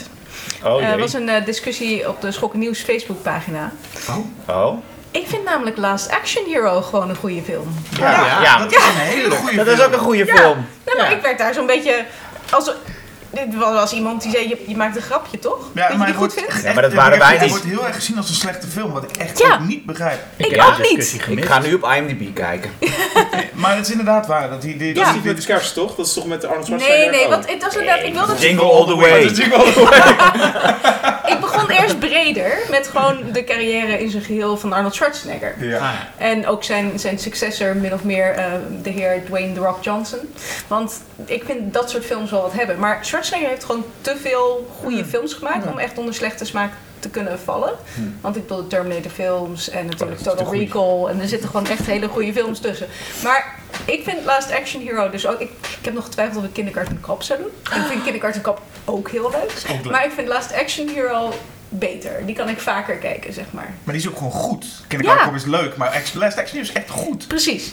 En voor wie het niet weet, het is, gaat over een jochie. En het is inderdaad een beetje zo'n irritant filmjochie, maar je kan er wat tegen. En die krijgt een magisch filmticket en dan komt zijn... actieheld, dan komt hij terecht in een film van zijn actieheld Jack Slater. En dat is Schwarzenegger. Maar Schwarzenegger bestaat ook in de wereld van dat jongetje. Namelijk als de acteur die Jack Slater speelt. Dus hij speelt ook zichzelf op een gegeven moment. Of eigenlijk een parodie op zichzelf. Die dan ook Hamlet heeft gespeeld. Met ja, de iconische ah, line. Ja. Uh, to be or not to be. Not to be. En dan explosie op de achtergrond. En het laat gewoon zien dat Schwarzenegger ook heel erg doorhad wat zijn appeal was. En ook best wel bereid was tot zelfspot. Ja. Daarmee. Ja. Dus. En zijn toenmalige vrouw zit er ook volgens mij gewoon in als zichzelf. En die maakt dus een ja. opmerking over de hummer waar ze uitkomen. Al ja. Call I hate his car of zoiets. Precies. Ja. Maar dat was eigenlijk ook al met Total Recall. Dat hij daar mee speelde. En Paul Verhoeven ja. speelde daar ook heel erg mee. Ja. Nee, zeker. Maar uh, dit, dit, ik, ik, het choqueerde me een beetje dat mensen dus neerkeken ja. op Last Action Hero. Nou ja, wij dus allemaal. En mocht je dus denken van, hé, dat was toch een hele slechte film. Probeer hem nou nog gewoon eens een keer te kijken. Want hij is oprecht goed. Hm. Ik ben benieuwd. Ik ga het proberen. Dan dan niet die van kerst. Nee, je gaat het doen. Nou, er is geen proberen. Ja. Jingle All The Way is ook, is ook leuk. Geinig. Ja, die is wel geinig. Ja, ja. Nee, mijn is een, uh, een, een andere Supernatural. Mijn favoriete slechte Supernatural film. Dat is The Haunting van Jan de Bont. Oh, Jesus. Oh ja. Oh. ja. Want oh, ik had dus daarbij niet door dat hij zo slecht was. Of tenminste dat hij al slecht werd gezien. Want ik destijds naar de bioscoop ging als klein jochie. En dus naar The Haunting ging. En ik, ik vond het echt te gek. Ik vond het een hele ja. mooie film. En hij raakte me echt. En op het moment dat Owen Wilson wordt onthoofd vond ik fantastisch. En Catherine Zeta-Jones had een soort van seksualiteit over zich waar ik nog nooit van had. Ik werd er spontaan homo van, maar ik bedoel, ik heb nog nooit, nog nooit gezien. Nee, het was een hele, ik vond het een hele bijzondere film. Heb je het origineel ook gezien? Nee. Ja. Maar maakt dat uit? Nee. Maar meer gewoon, nee, maar dat, dat is heel vaak, weet je, dan, dan branden mensen iets af omdat het origineel dan beter is of klassieker is. Oh, zo, ja. En hierbij denk ik, ja, ik zag hem dan helemaal volledig los staan, maar ik, ik zie wel nu, ik heb hem laatst weer eens keertje gekeken en dan zie je toch wel dat er wat, wat problemen zijn met de timing van de film. Het is een beetje traag en het is een beetje ja. raar ook. Maar ik vind het helemaal niet zo onprettig. Ik eigenlijk in de Haunted House serie films, ik vind het best wel een klassieke look hebben. En een hele, uh, niet per se een hele enorme horrorfilm, maar Maar die punt, punt is vaak bij dat soort films, en dan volgens mij de originele Haunting, is, zijn heel eng. En als de Haunting van Jan de Bont iets niet is, is het eng. Die is totaal nee. niet eng. Het nee, kan dus vermakelijk die... zijn of ja. leuk, slecht. Maar het zag er in ieder geval prachtig uit. Dus ik wilde heel graag in dat huis zijn. En dat vond ik ook wel een magie van de film. Volgens mij is die C G I toch echt niet... Dat is, het, is het geen echt huis? Nee, maar... nou, dat verbaast me. Jawel, dat is een echte set, toch? Wel, op zijn minst. Oh, wel? Toch? Okay, ja, ik die open haard. Er zit toch gewoon open haard in zo groot als...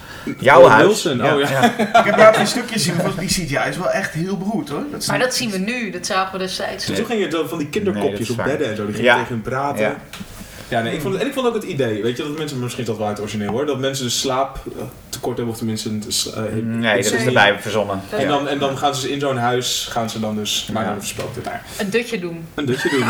maar het lukt niet echt, want ze kunnen dus niet slapen. Het en je hebt een wulp, Catherine Zeta-Jones die constant in je bed kruipt, maar dat is... Uh, ja, die uh, lesbische ondertoon zit ook wel in het origineel. Oh wel? Ja. Oh ja, dat vond ik dus best bijzonder en lekker, ook om naar te kijken. um, Jasper? Ja, ik ga even voor een hele obvious one die heel vaak voorbij komt in dit soort uh, gesprekken. En dat is Troll two. Ja. Dat, oh, uh, Best Worst Movie gaat daarover toch? Ja, precies. Ja. De, er is een documentaire, Best Worst Movie, dus dat, dat zegt ook al veel. En uh, wat, um, wat Julius ook aangaf, er is een soort van categorie met filmmakers die... Tommy Wiseau, Ed Wood, dat zijn filmmakers die echt, echt heel erg hun best doen en echt iets... proberen goeds te maken en dat volledig falen op elk vlak.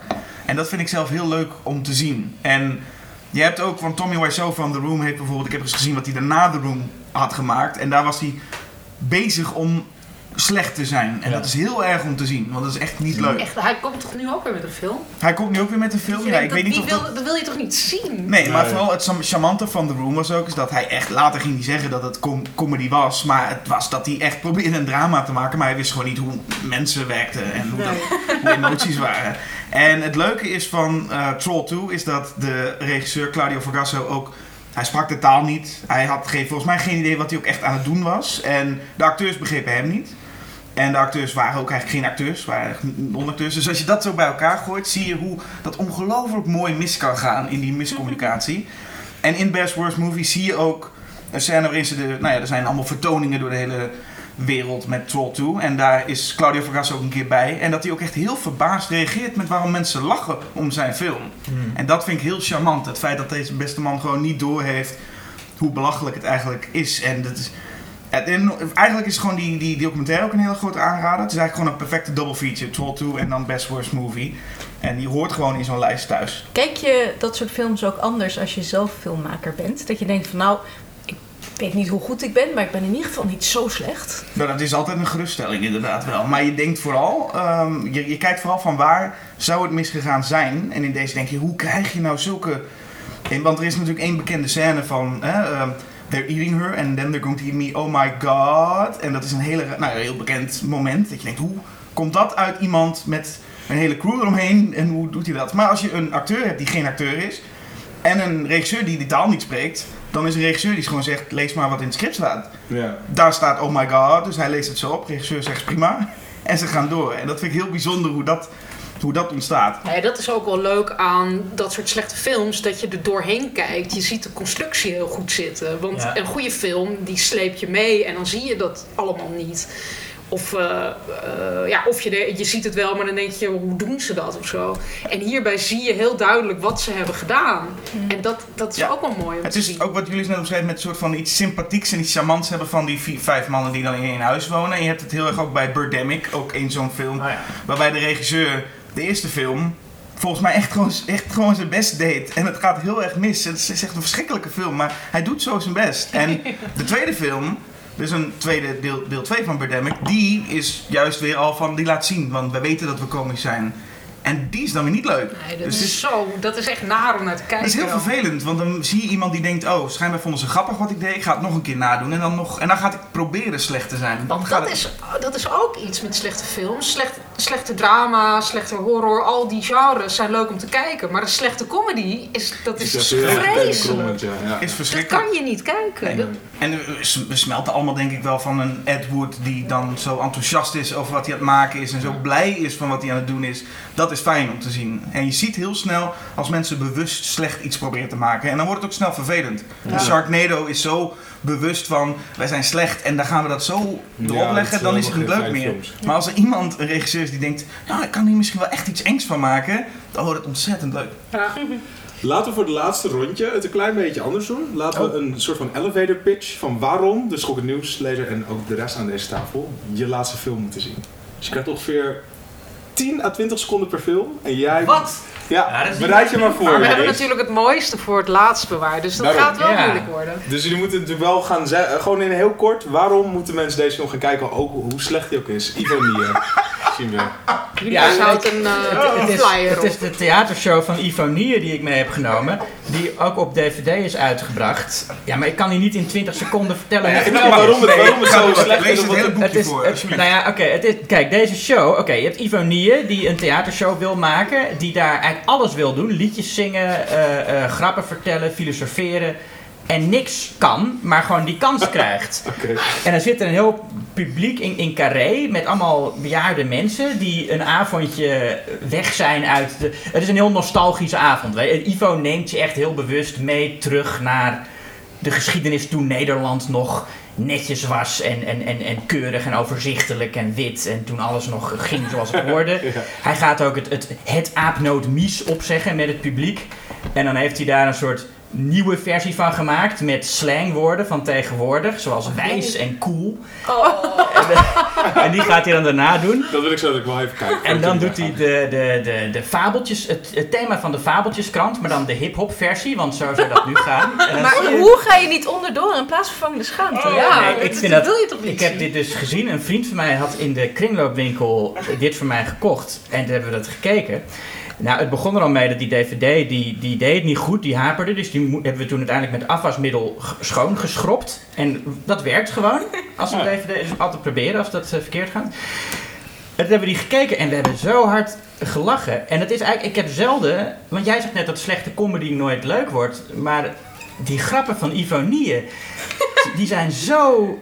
Hij heeft, ook, hij heeft ook een soort onzekerheid over zich. Dat elke keer als hij een grap gemaakt heeft, dan zegt hij, hè? Oh, ja. dat, dan, daar merk je aan, daar voel je aan dat, dat hij... Dat die die het, ja, en, ja. En, en je merkt ook, en daarom vind ik het ook als, als film heel goed werken... Uh, dat in de montage is heel veel gelach toegevoegd. En er zijn heel veel momenten weggeknipt. En soms hoor je een schaterlach en dan zie je ondertussen een shot van een... publiek met strakke gezichten. Er zitten zo heel veel publiekshots in, ook om de editing makkelijker te maken, weet je wel. En hij heeft ook een politieke liedjes. Hij heeft één liedje dat ik nog regelmatig luister. Ik, ik, ik, mag, ik wil even een stukje voorlezen. Ja, daarom moeten we door naar Erik. Want dan gaan we naar de volgende. Het lied twintig seconden. Ja, die zijn niet, uh, die zijn niet gelukt. Sorry daarvoor. Het heet Mart Smeets. Uh, het, het, het gaat over een allochtoon die in Nederland komt. En die daar uh, moet wennen aan allerlei typisch Nederlandse fenomenen zoals Mart Smeets. En het uh, refrein is... Uh, ik zal het even proberen te doen zoals Ivo het doet. Een allochtoon. Danst op een vulkaan. Er is politiek zoveel misgegaan. Wat moet u als Turk in wereldstad Urk? Wie reikt hem, wie reikt hem de hand? Wordt dit ooit zijn land? Oh nee. Zo gaat het. En het is geregisseerd door Haaien van der Heijden, die inmiddels bij Forum voor Democratie zit. Oh echt? Ah. En zijn broer is een uh, historicus die allerlei uh, goedpraterige stukken heeft geschreven over dat zijn ouders bij de N S B zaten. Dus hij heeft het... Ah. Maar, dat is alle achtergrond. Oké. Okay. Uh, de ultieme bodemsmaak van Julius ja. is ironie. Ja. Erik. Uh, ja, hoe moet ik hier nou nog overheen? twintig seconden, Erik. Nee, no way. Ik neem ook een kwartier. Nee, mijn film, uh, die moet je gaan kijken omdat dit de beste rollen zijn. Rollen. Die René Soutendijk ooit gespeeld heeft. En het is Eve of Destruction. Uit volgens mij eenennegentig. En zij speelt daar eigenlijk... Het is een soort Terminator meets Frankenstein. Zij speelt zowel de, de, uh, de wetenschapper als de cyborg die, in, die zij gemaakt heeft in haar evenbeeld. En het is, ja, het is, de, die film is helaas mislukt. Uh, en je kan ook heel goed zien waarom. Het lijkt net of die in de jaren tachtig gemaakt is. Het is niet goed geregisseerd. Dat is de jaren tachtig? Nee, hij is begin jaren negentig. En het is zo sneu, want zij doet het echt heel goed, vind ik. Dus die, die verdient gewoon een kans vanwege René Soutendijk. Eve of Destruction. Ja, Eve of Destruction. Basje. Ja, um, ik, uh, ik speel een beetje vals. Ik heb op nummer één uh, sowieso drie, drie films gezet. Een, een, een trilogie eigenlijk. Um, en het zijn geen slechte films. Nou ja, nou, het zijn geen slechte films. The Lord of the Rings. Lord of the Rings, nee. Uh, drie documentaires van uh, Mark Hartley over slechte films. Dus je hebt Not Quite Hollywood uit uh, tweeduizend acht over uh, uh, Asploitation. Dus exploitatie, exploitatiefilms uit, uh, uit Australië. En uh, Machete Maidens, uh, Machete Maidens Unleashed uit tweeduizend tien over films die werden opgenomen in de Filipijnen. Uh, weet je wel, die Roger Corman films en zo. En Electric Boogaloo, The Wild Untold Story of Canon Films uit tweeduizend veertien. En dat, daarin zie je dus die slechte films voorbij komen. Maar dat wordt met zo, al die talking heads zijn zo enthousiast. En die vertellen met zoveel liefde. En al die anekdotes die op tafel komen. En Quentin Tarantino zit er natuurlijk ook weer bij. Maar dat is, weet je, dat, dat, het, zit, het is gewoon lekker. En dan krijgen die slechte films krijgen ook meer lagen. Dan wordt het niet leeg of oppervlakkig of alleen maar uitlachen, dan krijgt het heel... Al die anekdotes kleden het helemaal aan. Dus ja... Ik weet, hebben jullie die films gezien? Nee, ja, nooit. Ja. Nee, nee, behalve die Machete Maidens. Ze zijn echt geweldig. Ja. Ja, die Machete Maidens is het minst. Maar Not Quite Hollywood kan, je, kan ik echt achter elkaar ja, kijken. Gaaf, en ja. die uh, Canon films is ook ja. echt geweldig. Oh, die lijkt me ja. ja, echt. Nou ja. Top, het is. Ja, ik heb iets heel anders en ik zal de pitch proberen te doen. Het is een film waar zelfs mensen die dus slechte filmavondjes houden... en, en zichzelf een liefhebber vinden van slechte films... gniffelend op neerkijken. Oh. Mm-hmm. Magic Mike X X L. Oh ja, dat was heel sterk. Ik was bij de première waar ook Channing Tatum was. Wauw.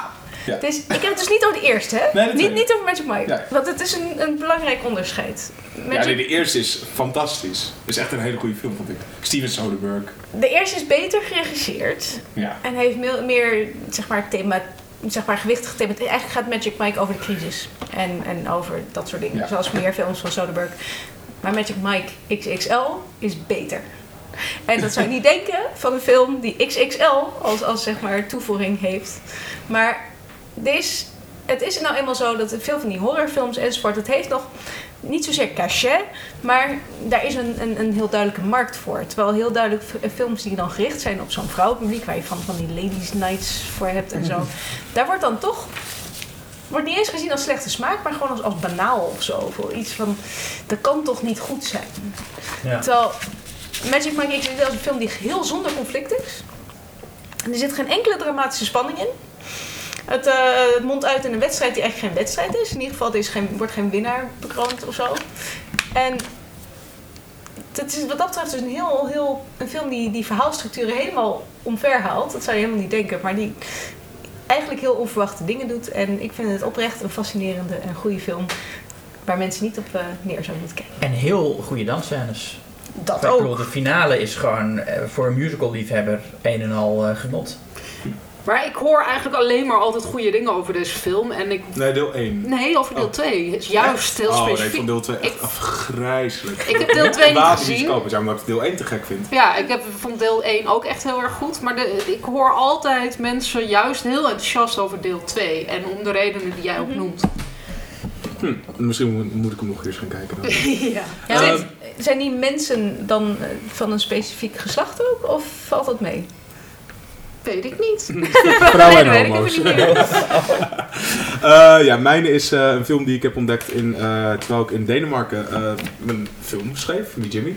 Uh, samen met uh, regisseur David Chan. Toen hebben wij op een avond Nederlandse films gekeken. En toen stuitte op Het Bombardement. En die wilden we heel graag zien. En dat was ook alles wat we ervan verwachten en meer. Er zitten um, onverklaarbare scènes in. Het gaat natuurlijk over Het Bombardement in Rotterdam tijdens de Tweede Wereldoorlog. Uh, Jan Smit speelde de hoofdrol. Met echt de meest onsympathieke um, uh, vrouwelijke tegenspeelster ooit. Zij, er zit niks in sympathiek. Ze is gewoon Kate Winslet in Titanic, maar dan een Uber-bitch. Uh, er zitten scènes in waarin... Uh, zij heeft dan een... een haar, haar broertje is... Uh, die heeft Down-syndroom. Er is een scène in waarin die jongen in shock raakt en dan op zijn bek wordt geslagen door Jan Smit. Je gelooft het niet. Nou, dat is echt het absolute hoogtepunt. Maar alles aan deze film liet er slecht uit. Het was zelfs zo dramatisch dat daarna de regisseur... is eigenlijk heel heftig. Uh, heeft gezegd dat hij... Uh, uh, als hij een, uh, een, een bocht tegenkwam in een, uh, een weg en hij zat in de auto, dat hij het liefst rechtdoor zou rijden. Nadat hij deze film uit heeft gebracht. Kortom, hij wilde niet meer leven. Hij wilde niet meer leven. Het was ook... Uh, nou ja, nu lachen we, nu lachen we erom. Kijk, uiteindelijk, het is heel makkelijk natuurlijk om te schieten op slechte films. Wat we natuurlijk ook een beetje aan het doen zijn, deze aflevering. Maar Bombardement... Genuanceerd. Genuanceerd. Genuanceerd. Aan het omarmen. Nou, ik vind dat Bombardement zeker dat rijtje, uh, rijtje pas. Want bui, boven alles is het wel echt een hele, hele fijne filmervaring. Het is gewoon... Je kijkt hem weg van begin tot eind. Ja. Maar er zitten onvoorstelbaar vreemde dingen in die je echt... Hoe hebben ze dat kunnen doen? Ik vind het ook. Ik heb hem dus toch gisteren oh, met mijn vriendin gekeken. gekeken ja. Hoe vond je hem? Ja, ik vond het ontzettend leuk. En het is ook meteen de uitspraak, uh, waar denk je aan? Aan de olifant. Ja, nou, dat is al een gevleugelde uitspraak in onze relatie. Ja. Uh, dat zou Herman leuk gevonden hebben. Is er ook zo een. Herman is dus een jong met Down-syndroom. En dat ze, ja, ja, die, na het bombardement loopt een, hele... een olifant op straat. En dan zegt iemand, oh, dat zou Herman leuk gevonden hebben. Ja. Ja. Maar ook nadat Jan Smit en Herman dus vol op zijn bek mapt. Uh, zegt, zegt um, hoe heet die vrouw van Penosa? Monique Hendricks. Monique Hendricks. Monique Hendricks zegt tegen Jan Smit, jij bent altijd zo goed met hen, met Hendricks. Met Herman. Met Herman. Ja, en dat hij moet boksen tegen die nazi, dat vond ik nog wel wat leuk. Ja, het, zit, het is zo'n ja. leuk film. Maar ik vind dat deze film de status moet krijgen van The Room, alleen dan in Nederland. Dat er dus massaal vertoningen van het bombardement, zeker oh ja, op de dag dat het bombardement is. Ja, ja denk bombardement vieren. Ja. Ja, een beetje smaak, maar absoluut. Ja. Ik ben helemaal game. Fantastische film. Ik kijk hem elk jaar nu. Ja. Ja, goed gesignaleerd. Ja, ik ben benieuwd wat de rest ervan vindt. Ja. Ja, ik wil hem zeker zien. Lijkt me ja. leuk. Ja, het is echt, het is echt heel vermakelijk. Nou, ik eindig uh, met uh, een stukje horror. Ik ben namelijk zelf echt dol op slechte monsterfilms. Monsterfilms sowieso, of kleine monsters, grote monsters.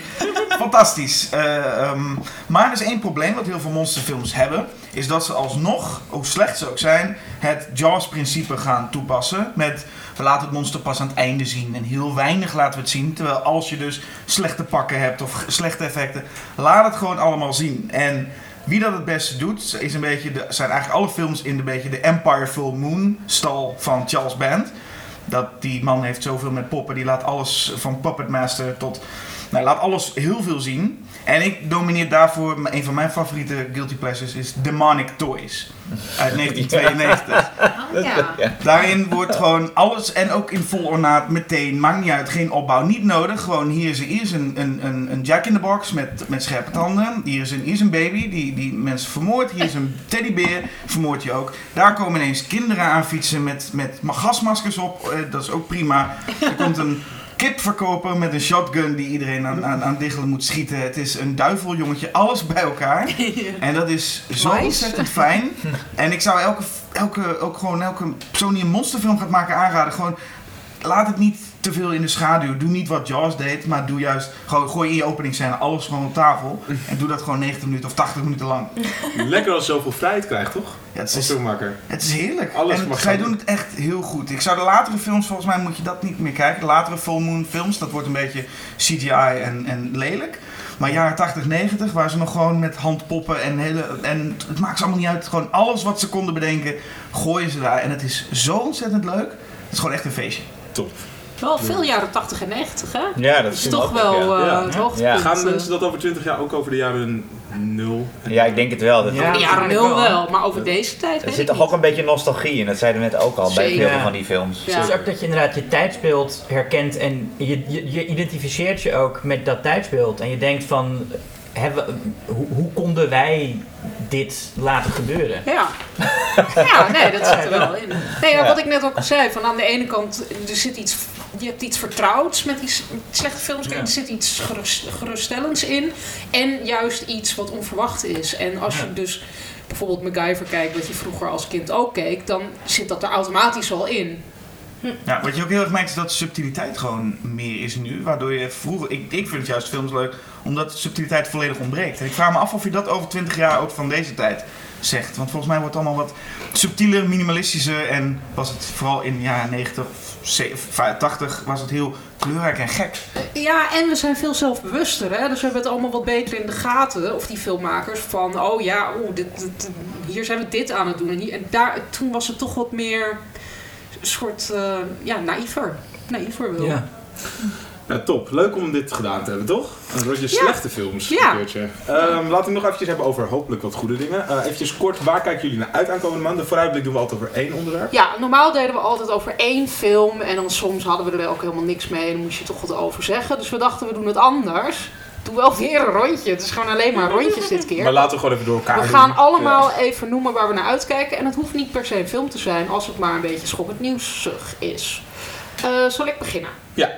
Waar ik wel naar uitkijk, maar wel met een beetje dubbele gevoelens, is de nieuwe serie van uh, Martin Koolhoven, De Kijk van Koolhoven, die dan ergens op N P O te zien is waarschijnlijk vanaf vijf oktober. En hij gaat dan, uh, hij zegt dan, ik doe niet de geëikte klassiekers, dus geen... Uh, Citizen Kane. Geen Citizen Kane, dankjewel Hedwig. Maar uh, dingen die hij leuk vindt. Dus het is heel erg persoonlijke smaak. Dus er is een aflevering over water en boten. Oh, ja. Wat? Ja, water en boten. Ja. Dat vond ik ook heel raar. Het was zo'n lijstje. En ik vond het ook eens heel raar. Het zijn zo'n westerns, en, uh, actie, ja, spaghetti water. westerns. En dan we hebben het niet eens over Waterworld gehad. Dat is eigenlijk wel een wonder. Maar ja. ja. Um, en uh, iets over erotica. En uh, dan gaat hij dus Brian de Palma bijvoorbeeld komt voorbij. En iets over nou, spaghetti westerns. Nou, dat soort dingen allemaal. Dus allemaal uh, onderwerpen. Die komen boven water en boten. Weet ik niet zo goed wat het is. Maar verder allemaal wat dingen die mij aanspreken. En films die mij aanspreken. Want ik heb wel overlap met die, de, de Kijk van Koolhoven. Alleen wat ik dan jammer vind, is dat het wel weer heel erg toch een soort macho gebeuren wordt. En dat is zijn smaak. Dus daar kan je niet op afdingen. Maar dat, ik heb er toch een beetje mijn twijfels bij. Ik denk dan, N P O zet er dan een vrouw naast die, met, die net of een andere smaak heeft. En ook films waarin vrouwen spelen uh, aan, aanraadt. En die het over Magic Mike X X L kan hebben. Nou, bijvoorbeeld. Ja, het is heel een... erg een mannelijke blik. En dat vind ik toch ook een beetje een gemiste kans. Maar ik kijk er wel naar uit. Het is leuk dat zo'n soort programma gemaakt wordt, want er worden gewoon niet zoveel filmprogramma's gemaakt. Ik ben, ik ben in benieuwd of, of Koolhoven zo'n, zo'n autoriteit is op het gebied van film. Ik bedoel, het is natuurlijk wel de grootste regisseur die we hebben. Maar of er dan ook echt massaal publiek naar gaat kijken, om te kijken wat zijn. Uh, ja, voor hoeveel, maar goed, die woont hier niet eens geworden. Um, of hij, uh, wat, wat zijn smaak dan is. En of dat dan dus veel. Uh, of het erg uitmaakt. Ik bedoel, hij, hij is zelf lekker die, uh, die show aan het pluggen. Maar ik ben benieuwd hoe het gaat worden. Ja, ik ben dus ook heel benieuwd. Erik? Oh ja, uh, ik dubbel volgens mij met Jasper. Nou, doe maar allebei. Dan ja, toch Halloween. Al... Ja, natuurlijk. Toch? Ja, natuurlijk. Waarom, waarom kijken jullie daar naar uit? Waarom? Ja, ja, ja waarom niet? Ook, hoor. Nou ja, hij heeft sowieso een hele goede bus. Uh, want hij draaide in Sin- Toronto. Toronto. Daar, daar, daar kwamen allemaal hele mooie geluiden. En sinds die tijd kijk ik er enorm naar uit. Daarvoor eigenlijk niet zo. Nee, de franchise is, is al een tijdje ja, dood. dood ja. en, en gaat nergens meer over. En het fijne is dat, uh, een beetje wat Terminator nu ook uh, krijgt, ja. is, is John Carpenter is terug. Niet als regisseur, maar wel als uh, producent is hij nu dan geloof ik. En, en componist. Muziek. Ja. Uh, maar het, het, we gaan weer helemaal terug naar het begin. Het gewoon echt een vervolg op de eerste film. Dus we gaan helemaal alles, zelfs het plotpunt van... Uh, Michael Myers is de broer van Jamie Lee Curtis, is niet meer Nee, maar dat zat in twee, hè? Dat zat in twee. Dat zit in deel twee. Ja. Dus alles er niet behalve ja. dan. We gaan helemaal ja. terug naar het begin en daar ben ik wel heel erg uh, benieuwd naar. Maar moet ik het ook. dan ook weer Halloween heten? Ik vind het maar verwarrend. Ja, dat is ja, dat mee eens. Had ik dan Halloween twee genoemd? Ja. Ja. Dat is een beetje net als de, die prequel van The Thing, die dan The Thing heet. Dat staat ja. dan naar zo. Ja, dat klopt. The Halloween genoemd. Ja. Zoals The Predator. Ja, of nee, dat is nu wat we doen. Of nou, Halloween twee, de real sequel. Maar goed, los daarvan, even kijk uit naar Halloween, de film. Maar kijk natuurlijk ook natuurlijk gewoon uit naar Halloween. Het, hè? De, de maand Halloween, ja, goed, het feest. De, da- de dag. Het, het feest. Ja, het is de, de hele maand. Natuurlijk is het de maand. Ben je niet de hele maand oktober bezig met Halloween? Nee. Ah. Maar, jullie? Maar Tim, het is toch bij uitstek een gay feestje? Hoor ik altijd iedereen zeggen. Of is dat alleen in Amerika? Nee, dat is wel... Alleen, en waarom kijk je nou alleen naar mij, Erik? In Amerika? Um, ja, omdat jij heel expliciet het, zei dat je er geen zin in had. Ik weet niet of jullie, of jullie Mean Girls wel eens hebben gezien, maar Halloween is de enige dag in het jaar dat mooie mensen gewoon sletten kunnen, kunnen kleden en er niet op, op afgerekend worden. Nou, dat is inmiddels niet meer waar, maar... maar voor Lindsay Lohan, ja, ja. Maar voor nerds, los van het feest, voor nerds is het toch gewoon, die gaan de hele maand oktober gewoon horrorfilms kijken. Ja, precies. Volgens mij Schoktober. Dat doe ik ook liever dan naar feestjes gaan. Oké. Okay. Um, ik kijk heel erg naar Climax. En dat is een film die niet uitkomt op korte termijn. Uh, waar ik heel erg van baal. Dus dat, daar wilde ik mijn... Het is de mijn nieuwe uh, Gaspar Noé. Ja. Het is een nieuwe Gaspar Noé film. Het is een horrorfilm. Het, het is een soort van uh, een, een dansfilm. Ze zeggen dat het uh, Step Up meets Possession is. Uh, het gaat over een groep uh, dansers. Een soort van dansengezelschap die samenkomt en um, uh, allemaal aan het uh, dansen en aan het keuvelen zijn. En er staat een pot sangria op tafel en uh, daar zit L S D in. Dus ineens gaat er van alles mis en uh, wordt het één grote demonische toestand.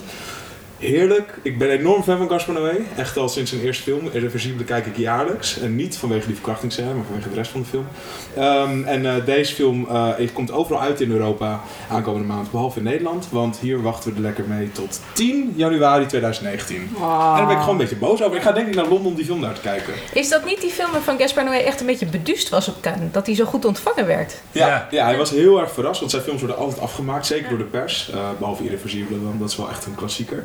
Um, maar hij, ja, hij, we hadden het zelf nooit verwacht. Dat hij, zo, uh, hij, hij was zo, zat ook in het publiek bij die film van Lars von Trier. The House That Jack Built, waarin een seriemoordenaar uh, flink losgaat. Te, heel erg te lachen, terwijl de rest van de zaal uh, leeg liep. En hij heeft volgens mij ook gezegd dat hij de, de meeste dagen van het festival ook aan de L S D zat. Dus uh, deze man is uh, lekker bezig. Ja, toch. ja. Hedwig. Ja, ik zie uit naar het nieuwe seizoen van The Good Place. En uh, op het moment dat deze podcast te luisteren is, is die al bijna. Tenminste, ik hoop dat Netflix, net als uh, bij vorig seizoen, de dag na de uitzending in Amerika het uh, op Netflix zet. En dat zou dan vrijdag de achtentwintigste zijn. Maar uh, dat is een serie over een vrouw die uh, wakker wordt in de hemel en daar niet hoort. Want ze is eigenlijk best wel een klootzak.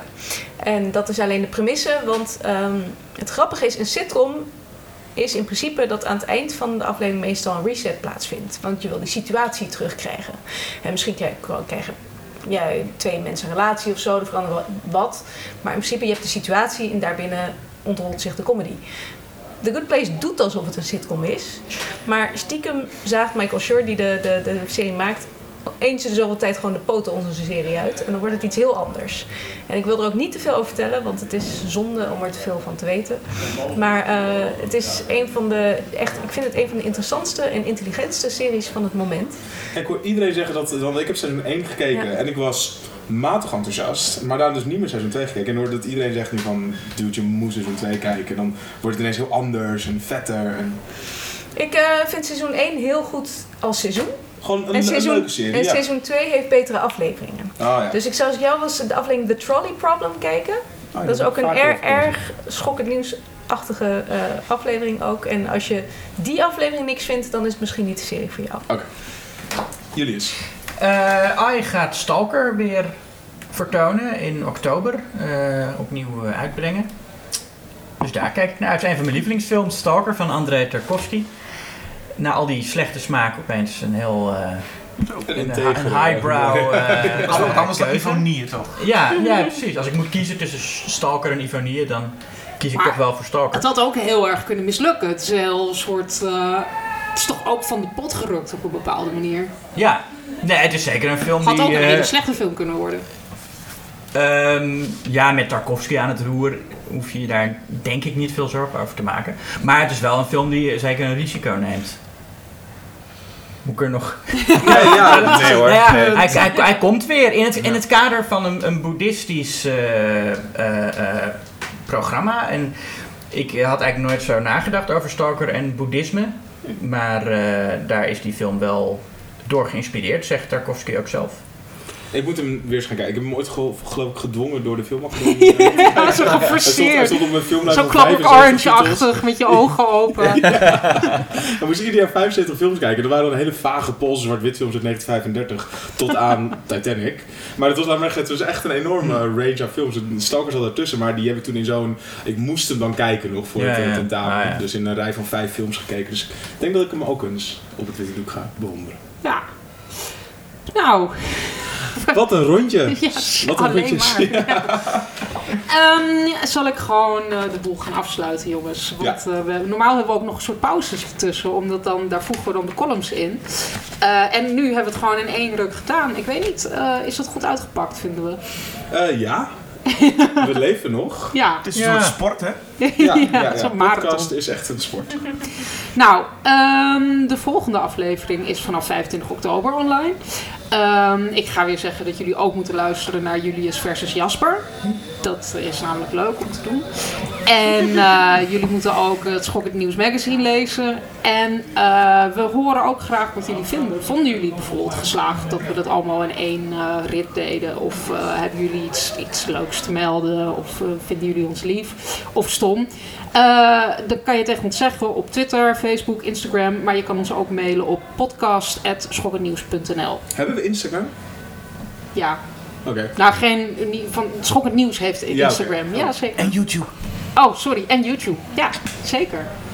Nou jongens, bedankt voor al jullie slechte films. Uh, en uh, ik heb heel veel weer te kijken. Ja, ik denk dat we toch iets met dat dierenthema moeten doen. Ja. En uh, Horse and Country kan daar dan dus ja. kijken. Ja. Ja. Ja. Ja. En het bombardement met de olifant. Ja. En de kameel. Ja. Ja. Hoe komt Ivonier dan erin? Uh, niet, die dan niet. Dus. Ah.